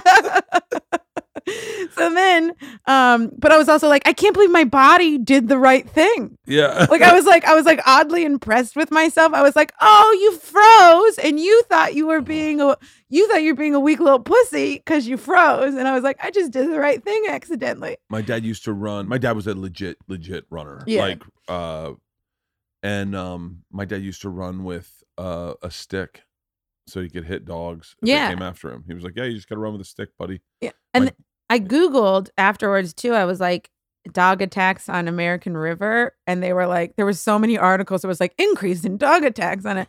Some of these dogs were getting bikers, which I was like, how do you get a, I never even thought of it on a bike. I was like, oh, it feels like you're safe on a bike. You know, it's so funny. We're so used to city dogs. You know, Jesus Trejo. Did you know Jesus? I know the name. He's so fucking funny. He is terrified of dogs because he grew up. It's also where you grow up. Like, I think people are still getting attacked in the hood, like in bad neighborhoods. Dogs are not the way they are here. Like, my dog got out. First of all, my dogs are useless. I bought them to protect my fucking house. I literally closed the door on your dog's head by accident, and he didn't do anything except keep being nice to me. "Oh, sorry, my bad. I put my head in there myself." My dogs are fucking useless. That's why I bought a gun. I want one. We just bought a new house, and God damn it, I told everyone I wasn't gonna say that out loud. Anyway, well, I'm sure I've said that a lot. I'm trying not to put it on Instagram stories. That's right. My thing. My daughters are like, "Dad, we had to move because of your Instagram. Can you not record here?" And I was like, guys, you know it's gonna happen, right? Like, you know I'm gonna record it. And they're like, "Don't put the front of our house, don't what our house looks like. You can only do the inside and the backyard." And I'm like, but you're like, it feels like a fair compromise, but still, you guys, it's a little itchy. I'm a little itchy.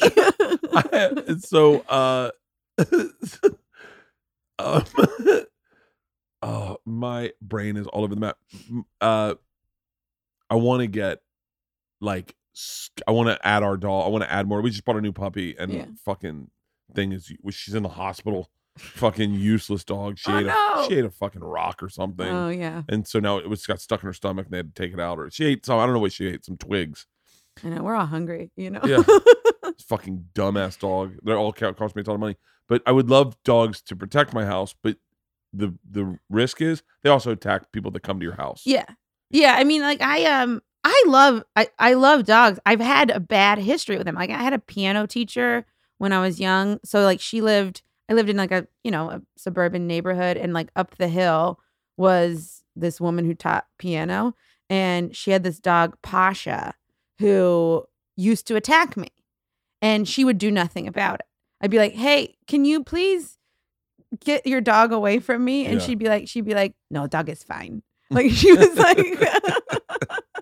I don't even, like, I'm terrible with accents, but I don't know, you know, she's definitely foreign. And so I had to start. My mom bought treats, dog treats. We did not have a dog. My mom bought dog treats for me to take to piano lessons so that I could throw the treat to the dog and then the dog would run and get it and I could go into the house. Fucking, I love a good workaround. I mean, like, my mom was like, well, you're going to keep taking piano lessons. She's cheap. I don't have to drive you there. We're going to figure out this dog situation. Oh, that is, my sister was attacked by a dog, or by our dog. Our dog was on heartworm medicine. My daughters do not have a healthy fear of dogs, mm-hmm. which is disarming. My wife doesn't have a healthy respect for dogs. Mm-hmm. Like, when my daughters were babies, if they saw a dog, they would just go right up to its face and love on it. And I'd be like, no, right, you don't do that. And my wife's like, it's fine. And I'm like, no, it's not. You don't know this dog. Yeah, and I also have a problem with, like, I talked to my therapist about this, but my wife is disrespectful of most people with our dogs because she doesn't have a fear of dogs. So, like, if she's on a leash and Priscilla starts to pull her to a man that's maybe like a Mexican guy that's cleaning up yards, she'll take the dog over to meet the guy. And what my wife doesn't know is that the majority of Mexicans have been attacked by dogs. Right. Apparently this is, and by the way, this is a stereotype I just came up with stats I haven't researched, but dog. You said it and I was like, yeah. Yes. All the guys that worked on our house had all been attacked by dogs. Yeah. They all had, and they're like, in Mexico, dogs just are fucking everywhere. The dogs aren't the same as here, and when we have a dog that's 140 pounds, it is a fucking wolf, a dire, like, and so my wife would just go to people, and I said to my therapist, it bothers me, and we would get in fights about it. I'd be like, hey, you need to control your dog. You can't let our dog, go to these men. These men might have trauma with dogs, and she's like, it's fine. My therapist was like, it's because she's a woman, and she has always felt helpless. Now she's got the big dick and she gets to go, hey, asshole, look what I got. And I was like, oh, maybe that's it. I don't know. Yeah. I had to get rid of that therapist. I mean, there's a lot in, like, the male female power structure right now that I feel like kind of, I think it's a lot of reasons why you see a lot of women on Twitter saying, this is what you're allowed to say. This is not what you're allowed to say. Like, I'm getting you in trouble. 'Cause it's like I'm not going to say for the first time, but, like, you have a sense of power. You're like, oh, I can take people down. I can tell them what to do. I can make the rules. And it's like, oh yeah, it is crazy. That is kind of what's going on. Is like, did you see there's this girl, this guy wrote cop got a coffee at Starbucks that had pig on it. Did you see that? I saw it. I didn't read the story. So the cop gets, this is, by the way, what I love about the internet. Guy gets a coffee, writes, girl at Starbucks writes pig on it. He's a cop. He grabs the first stone and throws it. Posts it on the internet. Fuck Starbucks. This is how they treat officers, men in blue. It's Blue Lives Matter. What, I don't know what he said, but that's what I'm gathering. Gist. Yeah, that's the gist. His daughter grabs that stone and says, that's my estranged father. He is a pig. He's a racist. He's a sexist. He's misogynistic. And he's a cop. This is what's wrong with our country. Fuck that guy. Then the internet all start grabbing rocks and go, I'm sorry. Is your dad a racist or are you a racist? And start posting screen grabs of her dropping N-bombs all over the fucking place. And then... we're all in glass houses. And then the person who said that to her, someone grabs a rock and goes, I'm sorry, what about the time you posted the N-word? And I'm like, shut the fuck up. I am watching this going down, all because that's why I don't put out tweets.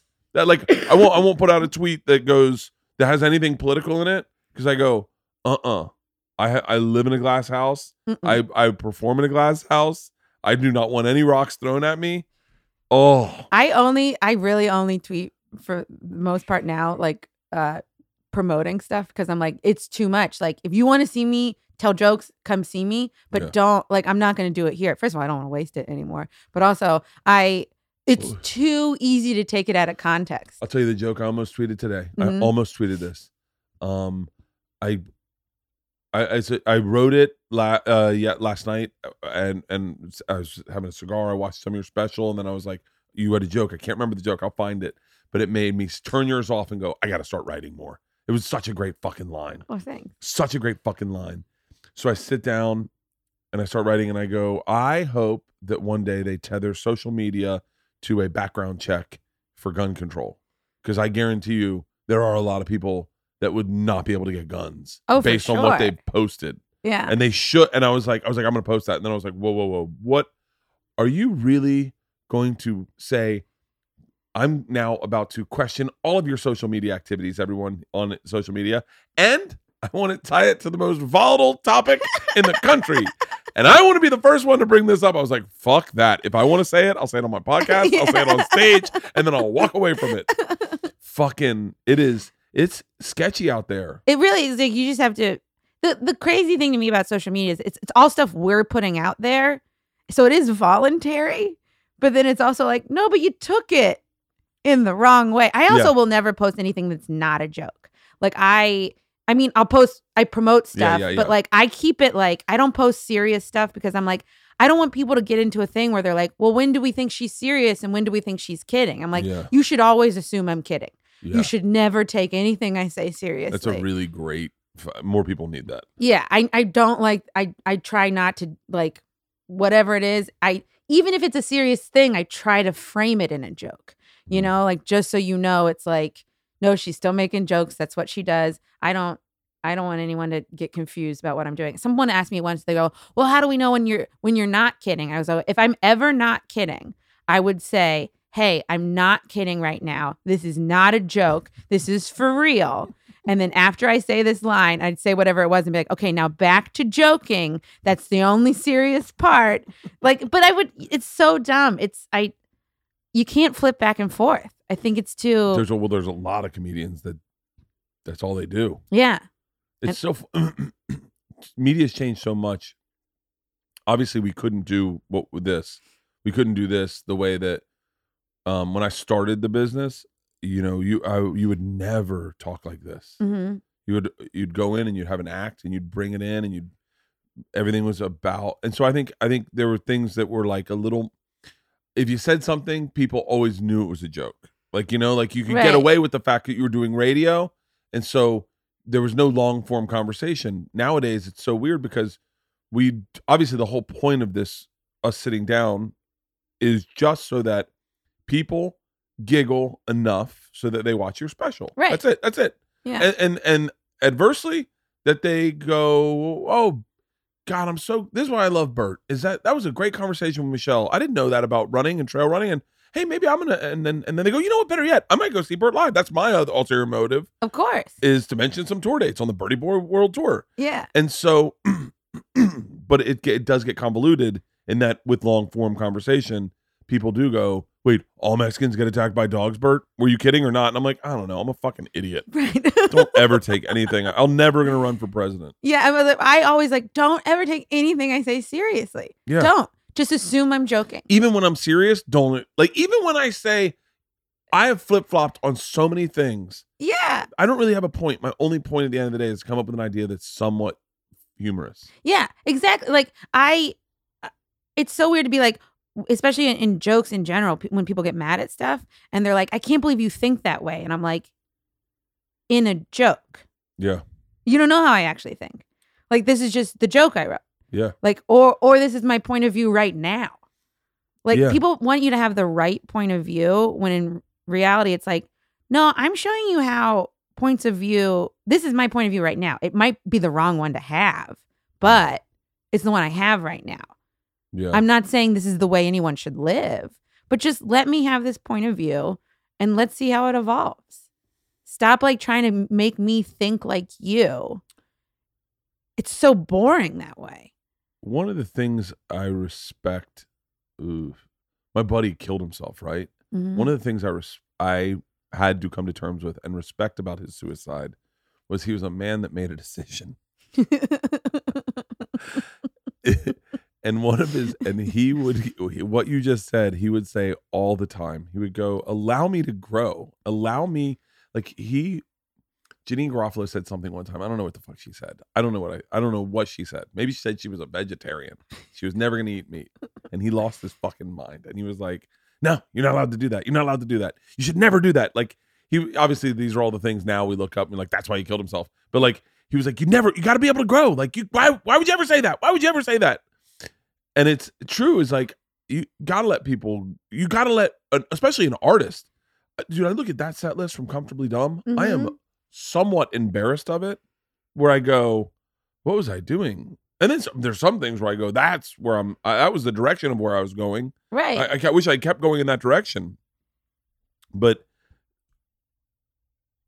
everyone wants to hold everyone to what they're saying right now and then say that's why they're a bad person. And then the crazy thing is that when they look back at old tweets and they're like, look at what they said. And it's like, first of all, can we just say what Twitter used to be? I had 4 followers and I would tweet dumb jokes all day because no one took it seriously. No one. And now it's like media. It's bigger than fucking USA Today. But they're like, well, look what they said in 2012. It's like, you don't think in the past 6-7 years, whatever math. That was what's fun. By the way, I would hope that Shane Gillis is comfortable enough with me making a joke about him. I think he is. I'm sure he is. But that's what my favorite part of the Shane Gillis part was, that he was like, they're like, he said these horrible words, and they were like, yeah, but it was a while ago. And they're like, it was like 3 months ago. Like if it was a baby, it would not have many skills yet. And I know Shane was like, I just uploaded it last week. It's still a fresh bit I'm working on. But that's my thing about all this stuff is like, you don't know where people are in their bits. Like, especially like if it gets recorded at a show or wherever it is, it's like, you don't know what things are going to turn into, you know, like having that conversation could have turned into him saying, look, I'm too dumb to eat in Chinatown. Like that could have been where it went, but we'll never know because it's like the Louis thing. The thing that really upset me, I was actually thinking about this morning, is no one will know. No one who is critical of comedy when I understand that you can be critical of art. You definitely can, and I embrace criticism. I hope I've been criticized. I was criticized. I'll say the person only because I respect him, but I was criticized by Neil Brennan. After I got off stage, he kind of picked apart one of my jokes. I could have been like, what a cunt. That's classic Neil. Yeah, well, it is. Yeah. But he goes, and then I went, hold on. Am I presenting it in that fashion? And if I am, if Neil's noticing it, I'm sure there's people in the audience noticing it. And if they're like, critical thinking is awesome. Yeah, I embrace it. Not all the time, but I embrace it because I need to hear your point. I had a blowjob joke about my wife. I tried the sensitive approach where you slide it in her mouth while she's sleeping, and this woman just got outraged. And then I thought, okay, it is really a joke. Funny, by the way. What? I think that's really funny. By the way, it was a closer. No, you're dreaming. You're snorkeling in the Keys. Why do you sleep with your mouth closed? Look at my nose breather.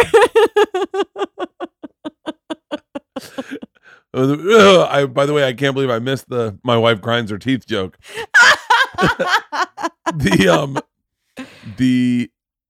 My point is critical thinking is great. I'll get back to the Louis thing is none of these people that are critical of comedy know the panic to not have an act and not have any material and know that I'm just throwing stuff up against the wall and this Parkland shooting thing is just a stupid bit. But now that you have criticized it this early in its birth, I can't get the opportunity to let it grow into something that wasn't that initial stupid thing. Right. Like you don't know. And it's one of the things that frustrates me so much about people that go after comedy is like, you don't know how hard it is to write jokes. Like some jokes people work on for years, decades. Yeah. Like, you know, like that. And there is that panic after you tape a special where you're like, I'm never going to write a joke again. I have nothing. I'm empty. And then all of a sudden you get one, you get two, it starts rolling, you know, like hopefully. But I'm still always scared the last joke I wrote is going to be the last joke I'll ever write. Yeah. And but with bits, it's like it takes so long, especially with heavy topics, things that are harder. It takes so long to get to the thing that's actually really funny. You might have to say it hundreds of times before you even find out what that thing is. And in the meantime, you might come off as cruel or homophobic or whatever it is, but you're like, I'm not those things, first of all. But also, let me figure it out. You're part of the process. You, by coming into the audience, you have agreed to be part of the process. You might hear something that totally bombs and doesn't work, but I needed to know that. Yeah. I needed to say it out loud. There was no other way for me to figure this out. And you know what bothers me the most is that people also forget that sometimes saying the most inappropriate thing in the world is what makes you laugh. Exactly. Like and you can't deny that. Well, it's a thing where it's like a lot of times people think, you know, the thing that they hear makes them upset might be the exact thing that someone else needed to hear that had the same experience as you. You know, like you're saying that woman who was getting mad about the sliding your penis in her, whatever. Yeah. I'm butchering your own joke. But there might be one woman that makes it upset, but there might be another woman who's like, I needed to hear that. That helps me. That makes me laugh. That's what I needed to hear. Like everyone thinks that the way that they process pain or emotion or laughter is the way everyone does it. Yeah. When that's completely untrue. It's completely untrue. And it's also, you know, like what makes me laugh is very different than what I always feel like we as comics have a little bit of a heightened sense of humor. Yeah. So we will see the diamond. Like we can sense there's a difference between, God damn it, Bert, just say your fucking point. I see Travel Channel hosts who don't know anything about food, but they'll reiterate what they've seen chefs say. Right. Like you get the crunch of the sandwich with the splash of the tomato and you're like, you're just reiterating. And that's what a lot of comedy fans are, is they're just reiterating. No, I love when you get edgy. I love it. Like, you don't know what edgy is. Right. For me, edgy is, I remember you'd hear comics go, I love comics that take chances. And I remember David Tell go, all the guys that think they're taking chances are not taking chances. No. Guys who take chances don't notice they're taking chances. Yeah. And yeah. I remember Colin Quinn go, if you think you're a dick joke, I'm going to fuck his thing up. It was about dick jokes. Uh-huh. It was the funniest, but like, what we find humorous is sometimes just the hint of saffron. And you're like, whoa, yeah. I never thought of putting saffron in that.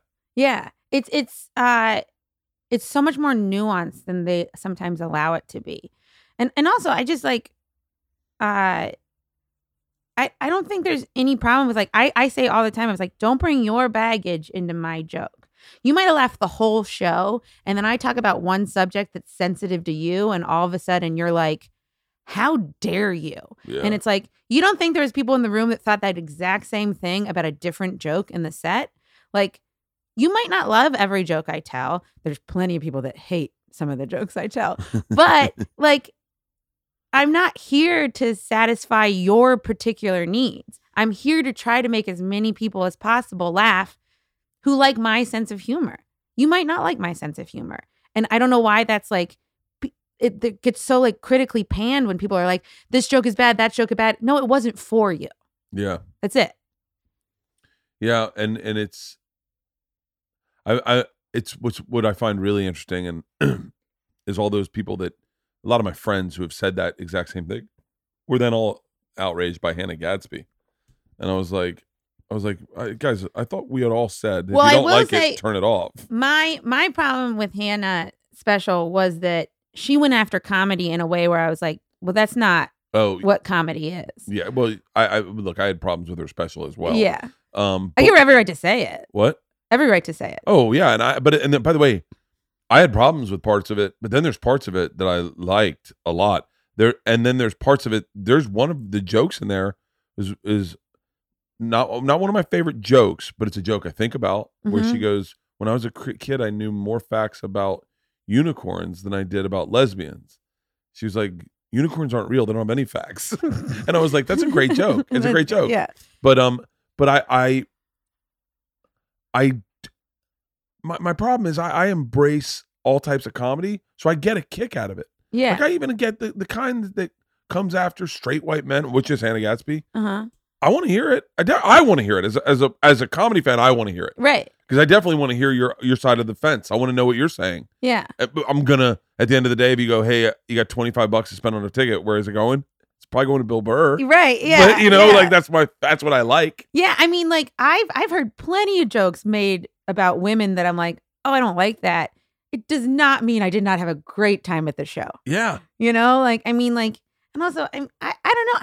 I love jokes. I love a good joke. I love when someone starts something and then it goes in a place where I never even saw it coming. And it even makes me sometimes furious when it's like, that was there for all of us. Are you at the store tonight? No. What are you doing tonight? I just have a bunch of podcasts, so I wasn't going to do anything. Just go to the store tonight. I might come by. Fucking, you got to see Sebastian. So the joke I was just talking about though in particular is like from Burr's last special where he's talking about technology and how he's driving and like they used to only have an airbag for the driver and so you'd crash and then you'd go, my whole family. Just have an airbag for the driver. One of my favorite things in the world is to show someone comedy. Like shows, especially people that don't like comedy or don't get comedy, to bring it to them. I do it to my daughters all the time. My two favorite ones was I went golfing in Pebble Beach with my dad the day Burr's special dropped. Uh-huh. And I played Bill Burr's special for my dad in the hotel room. And my dad is crying laughing. And he's like, who the fuck is this guy? Who the fuck? And I'm like, oh, this is one of my friends. He's like, you know him? And I was like, oh, yeah. My dad, I texted Bill. I go, my dad is crying watching your special. And Bill's like, best comment ever. The other one, I played Mitch Hedberg for my daughters in the car the other night. I'm like, I got a little buzz. I'm on my phone. We do this thing where whoever gets, all our phones are tethered to the car. So we used to call Isla DJ Ibe because she would always make sure her phone was tethered first and she'd play the worst fucking music and it would make us insane. Right now she's playing Peppa Pig. Oh god. And she'll just and you don't know that she's got her phone to the thing. Yeah. So we get in the car and I get in there first. It's Thanksgiving and I play Mitch Hedberg. And he says he has this corn on the cob joke. Do you know that joke? He goes, I don't know why they call it corn. Oh, yeah. Corn on the cob. That's how it comes. Yeah. On the cob. And he goes, if my arm fell off, you wouldn't call my arm Mitch. And then when they put it back on, oh, it's Mitch altogether. Isla is crying, laughing. She goes, who is this guy? George is in the back, straight face. She goes, is he just high? And I went, yeah. Yeah. She goes, so he does drugs? I go, not anymore.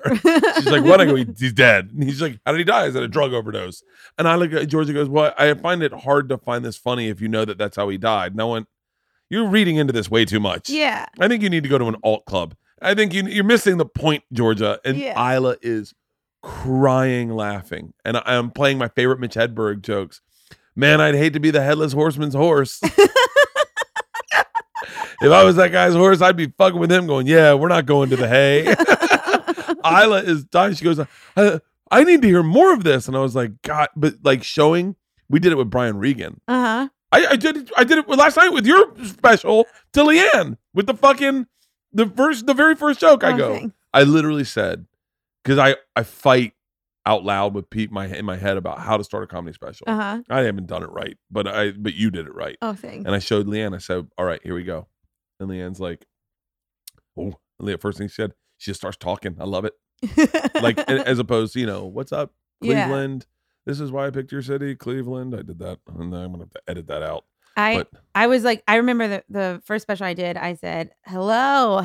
And I said it in this like, I mean, I know my voice can be grating on any level, but I said it in a voice where I was like, oh God, I hate how that sounds. And that's the first thing they're going to hear.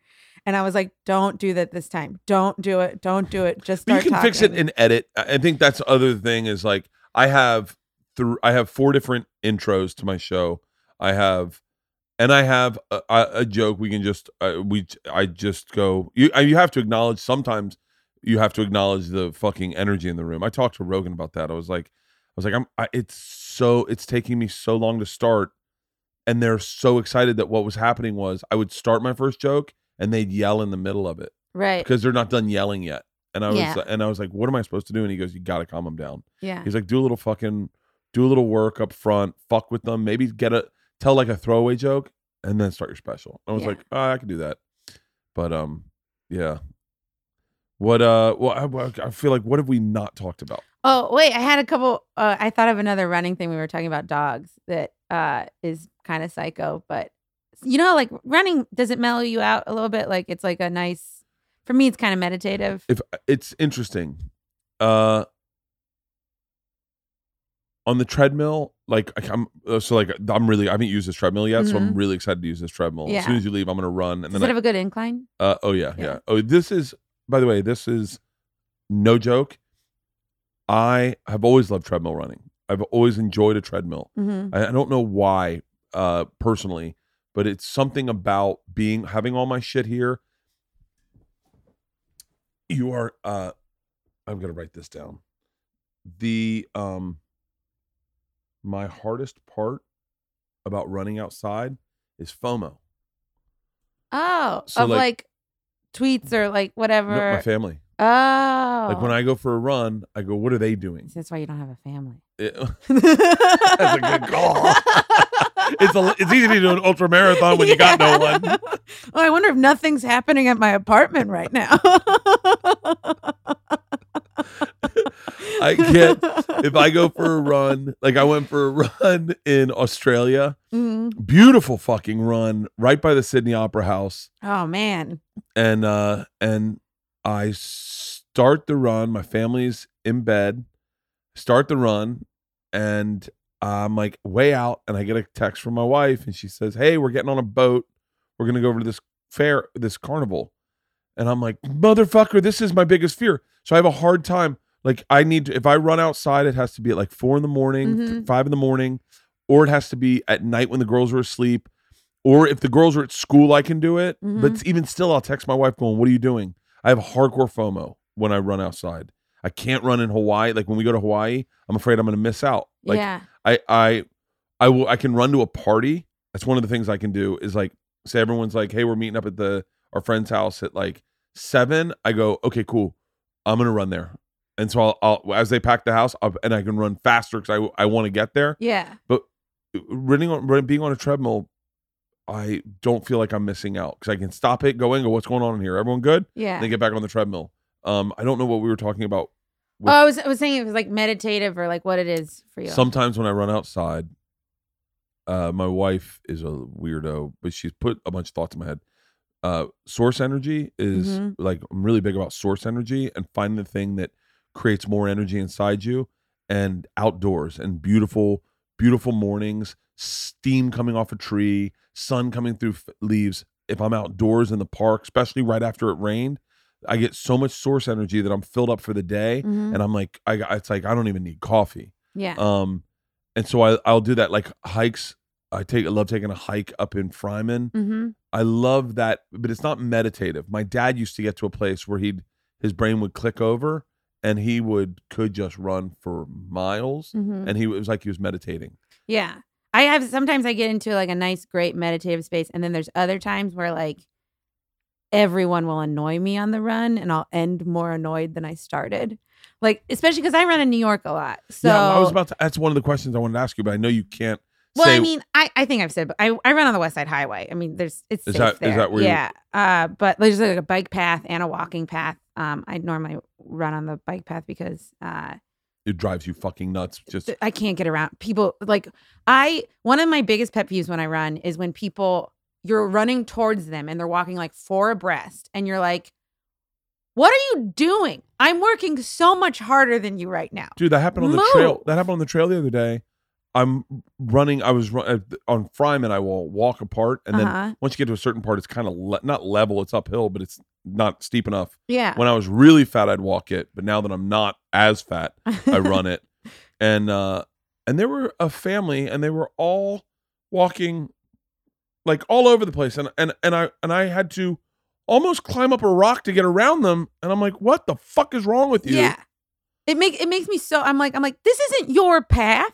Yeah, you don't own this. I've elbowed people, shouldered people that refuse to move when I'm jogging. Yeah, I yelled at this one girl. I go on your left, and I go. She didn't move. I go on your left, and she didn't move again. I go on, and I got like mad. I yelled on your left. She goes, you don't have to. And then she moved. She goes, you don't have to yell. And I was like, but that's when you moved. Yeah, clearly that's how I have to yell. That's all I should have done. I wanted to stop and give her a lecture. You know, like I get like those are times when I'm like, oh man, you might have a little more anger. Like. You gotta maybe cool out a little bit. The thing you do to relax is making you this angry. Yeah, I don't know. Have you ever run with a dog? No, but when I'm running and there's dogs and people have their leashes out, I'm like, pull your dog in. You're gonna clothesline me. Do not start me. By the way, we're not done with dogs. When you see those leashes that are 20 feet long and you're on a hike and they're just letting their dog run fucking scat shot all over the place. I don't think that's the right word. Whatever, fucking it works. Scat. And I'm like, so am I gonna double dutch over your dog leash? Yeah, it drives me crazy. I'm like, pull in your dog. Yeah, and I also will say this for the record: if I'm on a trail and your dog is off leash, and I say this mostly for my hikes, your dog is off leash and he is a bit aggressive, and I realize he's a rescue. It is me versus the dog. The second that you are no longer in the equation with the leash, it is me versus an animal. Yeah. I kicked over a 3-legged dog one time because it was coming after my daughters. Mm-hmm. It was very easy to kick over. Right. It was coming at my daughters, and it was not playful. Still scary. And I had my daughters were all taking a hike, and I just got in front and I kicked the dog over. Uh-huh. Just didn't punch him. I literally tapped him with my foot, and he rolled over onto his back. And the lady was like, "Did you just kick my dog?" I didn't kick it. I tapped it. He's wobbly. It was an onside kick. Okay, I onside kicked this dog, and she was like, "How dare you? How dare you?" And I go, "Hold on, your dog's coming at my children. Yeah. Do you think your dog's more important than my? So I was supposed to let your dog attack my children?" And then go, girls, you got to learn lessons, you know? Yeah. These dogs, they've had it rough. And clearly this was tied to a railroad track. And lost what were you doing? God, this fucking woman. I do think, like, there is sometimes that people defend their dogs in a way. I'm like, you know, this is how people defend rapists, right? Yeah. Oh. They're like, well, what were you doing? I did not deserve to get bit by your dog. What are you doing?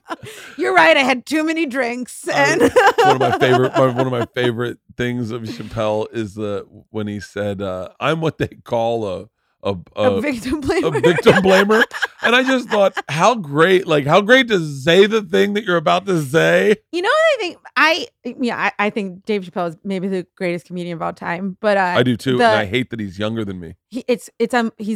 It's crazy, and yeah. He's just getting better. It's very, I think we're just. I'd cancel my tour, that is pretty much sold out. I'd cancel it to go tour with him. I'd be like, yes, I got an opportunity. It is just because I would love to have his brain look at what I'm doing, mm-hmm. and tell me where I'm being lazy or my ego's getting involved, and that doesn't need to flex that way, and you can do it different this way.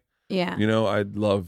He's one of the most fun people. I mean, he's super fun to be on the road with, but it's also the set he did for the last special, I've seen variations of it so many times, and there's still jokes that make me laugh. Like, there's still like things I've seen dozens of times that I'm like, that's still, I will laugh out loud. Kicker in the pussy is my favorite joke I've ever heard. By the way, it is. He told that joke before I was doing Secret Time, and I thought to myself, I don't have a kicker in the pussy joke. Yeah. I don't have that. Yeah. And I was like, I think in order to be a great comic, you need a kicker in the pussy joke. Yeah. And I was impressed. So I did my Netflix special a little differently than everyone else, in that I realized the algorithm, and so I just front loaded it. And no one was doing it that way at the time. Everyone was just doing an hour. Yeah. And I was like, I remember D'Elia was the one that changed my mind. The Netflix told me that, and then D'Elia, I was backstage and he goes, "Hey, congrats on the special." And I was like, "Yeah." And I was like, "Thanks." And he was like, "Just giving you a heads up. They don't watch past 30 minutes. And I went, "Really?" And he's like, "Yeah."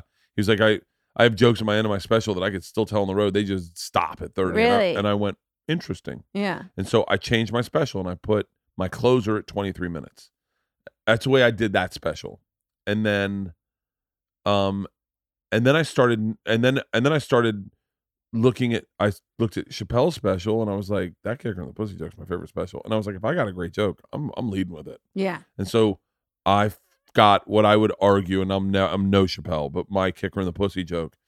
I go, I'm starting this fucking. I'm gonna say something. I'm gonna say another thing, and then I'm starting this fucking joke 2 minutes and 30 seconds in. Yeah. This is going to because you look at great comics and the way they structure things or the way they look at the art form, and you go, if kicker and the pussy joke, I stopped it and started fist bumping. I was like, fuck yeah. Oh God. And then I was like, I'm starting a special over. And I started it over. It's one of my favorite jokes ever. Yeah. And I said, and I can tell you the short list of jokes that I love. And sometimes maybe it's because of the placement where I go, you got me with the special, you know? Jesselnick's joke about, did he call you a cunt?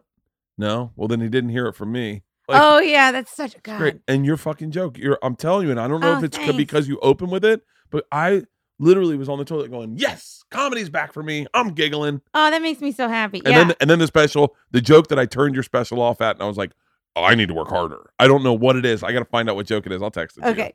To you. Yeah. I mean, I love comedy so much. I love it more. I said to myself yesterday, I said, "Do you think surfers love surfing as much as I love comedy?" I actually think they might be the only ones, because like they're the ones that are like they're chasing a wave, you know, like they're chasing the next thing. Kelly Slater, I think that's what we're doing. I'm chasing the next great joke. Yeah, and I feel like I got it on that last special, and now that it's gone and I have to let it go, it is like a wave. Yeah, you're like fuck. Yeah, I saw Kelly Slater talk about a wave that he didn't catch, and he has it framed in his house. And I was like, I literally hit pause on this thing on HBO, and I was like, I think surfers might be the only occupation, professional surfers, yeah, that love their job as much as comics love their job. Yeah, I think you're right, and it's also like there's so many times when I don't watch a ton of specials. I like to see people live so much more. I'd love to see someone working out something rather than see the finished product. Like if I were to be lucky enough to see Eddie Murphy, if Eddie Murphy does a special, you're going to. First of all, you're going to be on the short list of people that they call to go, "Hey, Eddie's working on a special. Can you come out and tour with him for a little bit?" You know that's going to happen. I mean, I would love if that were the case. I have no idea. It'll be you and Neil and fucking Mark Norman. But he, if I'm sure the final special is going to be great, but like, I want to see the middle. I want to see it several times throughout to be like, because that's what I love. I love like, that's where that joke was. That's where it went to. That's where it's at now. Like, dude, I got to tell you, and I can't stop obsessing about this Sebastian joke. Uh-huh. He told it last night. He threw away I pulled him aside. I go, "That is my," I go, "Is that new?" And he goes, "Brand new. It's like brand new." But we're talking about the art form, and I'm using Sebastian as an example. I know that we're not best friends. We are friends. And I would hope that he would know that these are all compliments that I'm paying him, because it's one of my favorite jokes I've ever heard.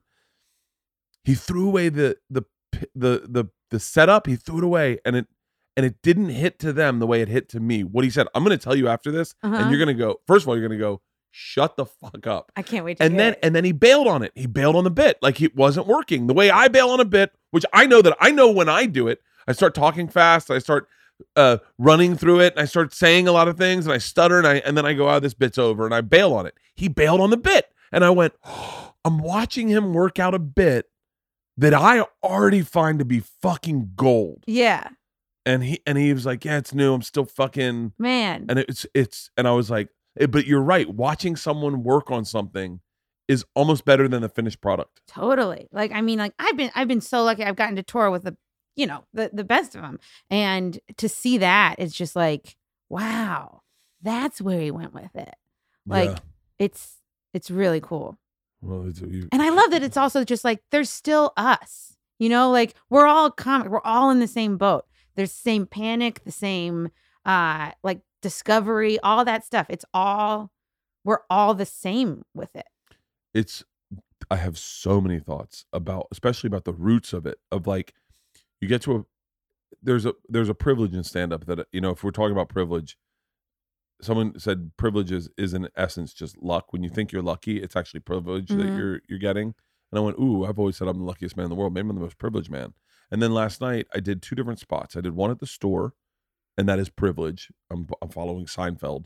And then I did one at the Ha Ha Cafe, and it was very, very different energies, but it is the same art form. And I went, I was like, this is crazy. Like at the store, you can throw out a little bit of something and it gets a huge reply. At the Ha Ha, they're just like, it's 11 o'clock at night. We just came here to get drunk. We're supporting a friend. But knowing it's the same art form, I went, I literally was like, I was almost going to text people and go, because I'm at the Ha Ha again tonight. I'm at the store, and then I'm going over to the Ha Ha. And I was like, I might text some friends to go, hey, do you want to remember the thing we do to sold out rooms? Do you want to see what it's like in front of 17? Yeah. Because that was how I started. Right. And you're like, wait, this is how I started making, like, I'm just making burgers right now. I understand that I make bigger things right now, but I'm going back to making burgers, and I forgot how to make burgers. Yeah. I mean, that's like one of my favorite things is like doing small little, like, at the Cellar now, they have this place called the Fat Black Pussycat. I mean, it's that bar, but they have a little lounge in there that you can do shows. And like, it's all velvet. There's like old antique couches that people are like lounging back in, you know, like you can have some brutal sets there where you're like, right, I got to dig in. That joke wasn't funny at all. I was selling it way too hard, and people will go along with me as long as my shirt's off and I'm fucking selling a bit. By the way, that's the other thing that really is frustrating to me is that I've done stand-up so much with my shirt off that I have a really hard time wearing a shirt with stand-up. And I know people are like, hey, man, can you just keep it on? Like, we're just doing a little spot here. And I'm like, I'm actually uncomfortable. Right. Like, the fact when I have a shirt on, I feel so... Wait, like, so even when you're at the Ha-Ha, you took it off? I have to. That is so funny. I have to. And I've backed myself into this corner now where I go, if I wear a shirt, I'm immediately like, I'm notably like not moving around, not comfortable. And I did it at the store Tuesday night. I went up and I had my shirt on and I was standing there. I wore a nice shirt knowing I'd keep it on. Uh-huh. And I'm like, I'm really uncomfortable. And I started sweating, and I went, and then some girl goes, take it off. And I went, I want to so badly right now. They're like, please take it off. We'd rather be with you. Take it off. And I was like, really? I go, I'll tell you what, for every joke that works, I'll undo a button. And then the first joke was based on a story with me and Jim Florentine. You ever been telling someone a story about your childhood and halfway through they stop you and go, I think you were molested. We were running a half marathon. Me and Jim, we were talking about concussions, and I was like, I got a concussion so bad once that they had to wake me up and check my testicles every hour. And he was like, by the way, I had really thought that's what they did. And he was like, I think you were molested. And I was like, no, that's how they do it. And he goes, no, they definitely don't have to check your testicles after a concussion. I went, really? And he goes, you thought concussion protocol, they were checking their balls? Well, that's why they have to go in the tent. And I was like, yeah, that's what I said. I go, that's why they go in the tent, right? And he was like, no. He's like, bro, you were actually, and then we stopped and I went, was I molested? And we started laughing so fucking hard in the middle of a half marathon that I was like, oh, and so that was the first joke. Undid a button. It is 11:38. Oh, I think I have to go. Yeah, I gotta get you out of here. Where are you headed to next? Where am I going? Oh, some other podcast, Last Laugh in Burbank. That's close. Yeah. And then what are the podcasts you doing out here while you're out here? That's the one for the Daily Beast, I think, or Matt Wilstein, and then Adam Carolla. Great. Later today, and then Rogan on Monday. Nice. You doing Tommy's? And then I don't have that one scheduled. I'll text him right now. See if they have time. They're he just got done his special, so he is kind of like incommunicado. Mm-hmm. He did it and flew home, and then we gang. Well, it's not the spoiler alert. But we gang shot a bunch of Two Bears, One Cave. Mm-hmm. He was like, I'm out. Yeah. And I was like, really? And he's like, yeah, I'm fucking done. Yeah. A lot of it, I think you're right. When you get done, you need to take time off. Tom's really good at that. I'm not. I just keep working. Yeah. Because I go, I don't know. What am I going to do? Am I sit in my house and not write jokes. I have to go somewhere. I have to literally, like, I can't, if I'm in New York, I'm going to do spots. Like, I have to leave. Yeah, yeah. I have to go to a place where there's no stand-up. Yeah, I texted Tom to see if he... oh, thanks. Yeah, because Your Mom's House is so much fucking fun. It's him and Puss. Do you know his wife, Christina? A little bit. She's fucking... Yeah. She's funnier than he is, without a doubt. They have 2 kids now? 2, yeah. I wrote a joke about it, Tom, last night. I have a joke where the punchline is the N-word.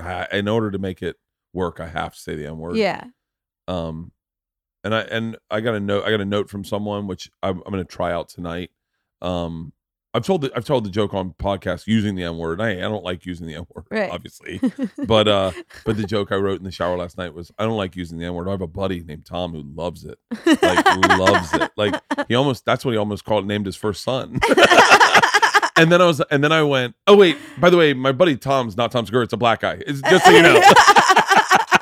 And I was like, oh, it's so weird that you're in the shower thinking of these stupid fucking things and painting yourself in the corner and then getting yourself back. It's fucking such a bizarre job we have. I hang out with a lot of black people, and so the N-word flies around a lot. Yeah. And I almost feel like it's always like a little bit of a test to be like, just don't repeat it. You don't have to say it. Don't repeat it. Yeah. It's like how I come home at the end of the night and don't eat pizza. Yeah. I want it so bad. So badly. Last night I ate pizza. So casual. Everyone's having a great time. I had said to Jesus Trejo, I was like, I wonder if they gave like a reparations tax and they said, just so you know, Bert, we're going to take an extra 10% out of your salary, but you can use the N-word. I'd be like, oh, yeah, Dad, definitely take it. Like a lot? Or like I can use it whenever I want? Do I have like a limit per day? They're like, you can't use it, but you can say it. You can't call someone that. You can't use it, but you can say it. I'd be like, oh, as long as I can say it, like in like a salutation, then I'm in. Then I'm totally in. Yeah, it's so funny that fucking, but Your Mom's House is fucking great. I used to have this old joke about, I never really got to work, but about how I got called. When do you leave? Oh, I gotta leave soon. No. Tom's texting. He said December 18th. No, I leave on the 10th. I would fly back. In my opinion, can I tell you my marketing? Of schemes? Course. I would fly back and do his podcast on December 18th. Yeah. Just fly in, do the podcast, and fly home. Yeah. It's so fucking worth it. Tons of fucking listeners, and you'll have more fun than you ever. I'll set you up with Tom if you can make it work. Yeah, because I do that for shit. I'll just fly out to New York and be like totally. This, like the bonfire. Once it comes out, it's better to have stuff on the back end too. Oh, it's much better to do his, and for that first month of the release where people find it again. Yeah. If you want, I'll set you guys up. But, yeah, that'd be great. Thank you. I absolutely love you. I think you're so you fucking hilarious. And I find you fascinating on so many different levels. And running is just the smallest thing. But I figured everyone you're going to talk to is going to want to talk about the Correspondents' Dinner and fucking all, and your Netflix show. And I was like, I just got the treadmill. Great treadmill. It's really good. When I did have the Netflix show, I had a treadmill in my office. Really? Yeah, because I was like, oh, I'm going to want to run. I have a Netflix show. I wonder if I could get a treadmill in my office. I ended up just running to work every day, and I had a shower. So I'd run to work, shower, and then I'd run home. So I was getting in 6 miles a day just commuting. I was like, this is the best. But I also got a desk for the treadmill so I could type. Oh, really? Yeah. You can get one that attaches. I can send you the one I got. All right, before you leave, I'm going to get you on my treadmill just so you can feel it. It's pretty great. Hey, Michelle, congrats on the new special. Thank you so much. Thank you for having me on. Best of success. Hopefully I can hook you up with Tommy. I can't wait to hear you on Rogan. Thanks. It's going to be fucking great. Thanks. Awesome. Thank you. Thank you.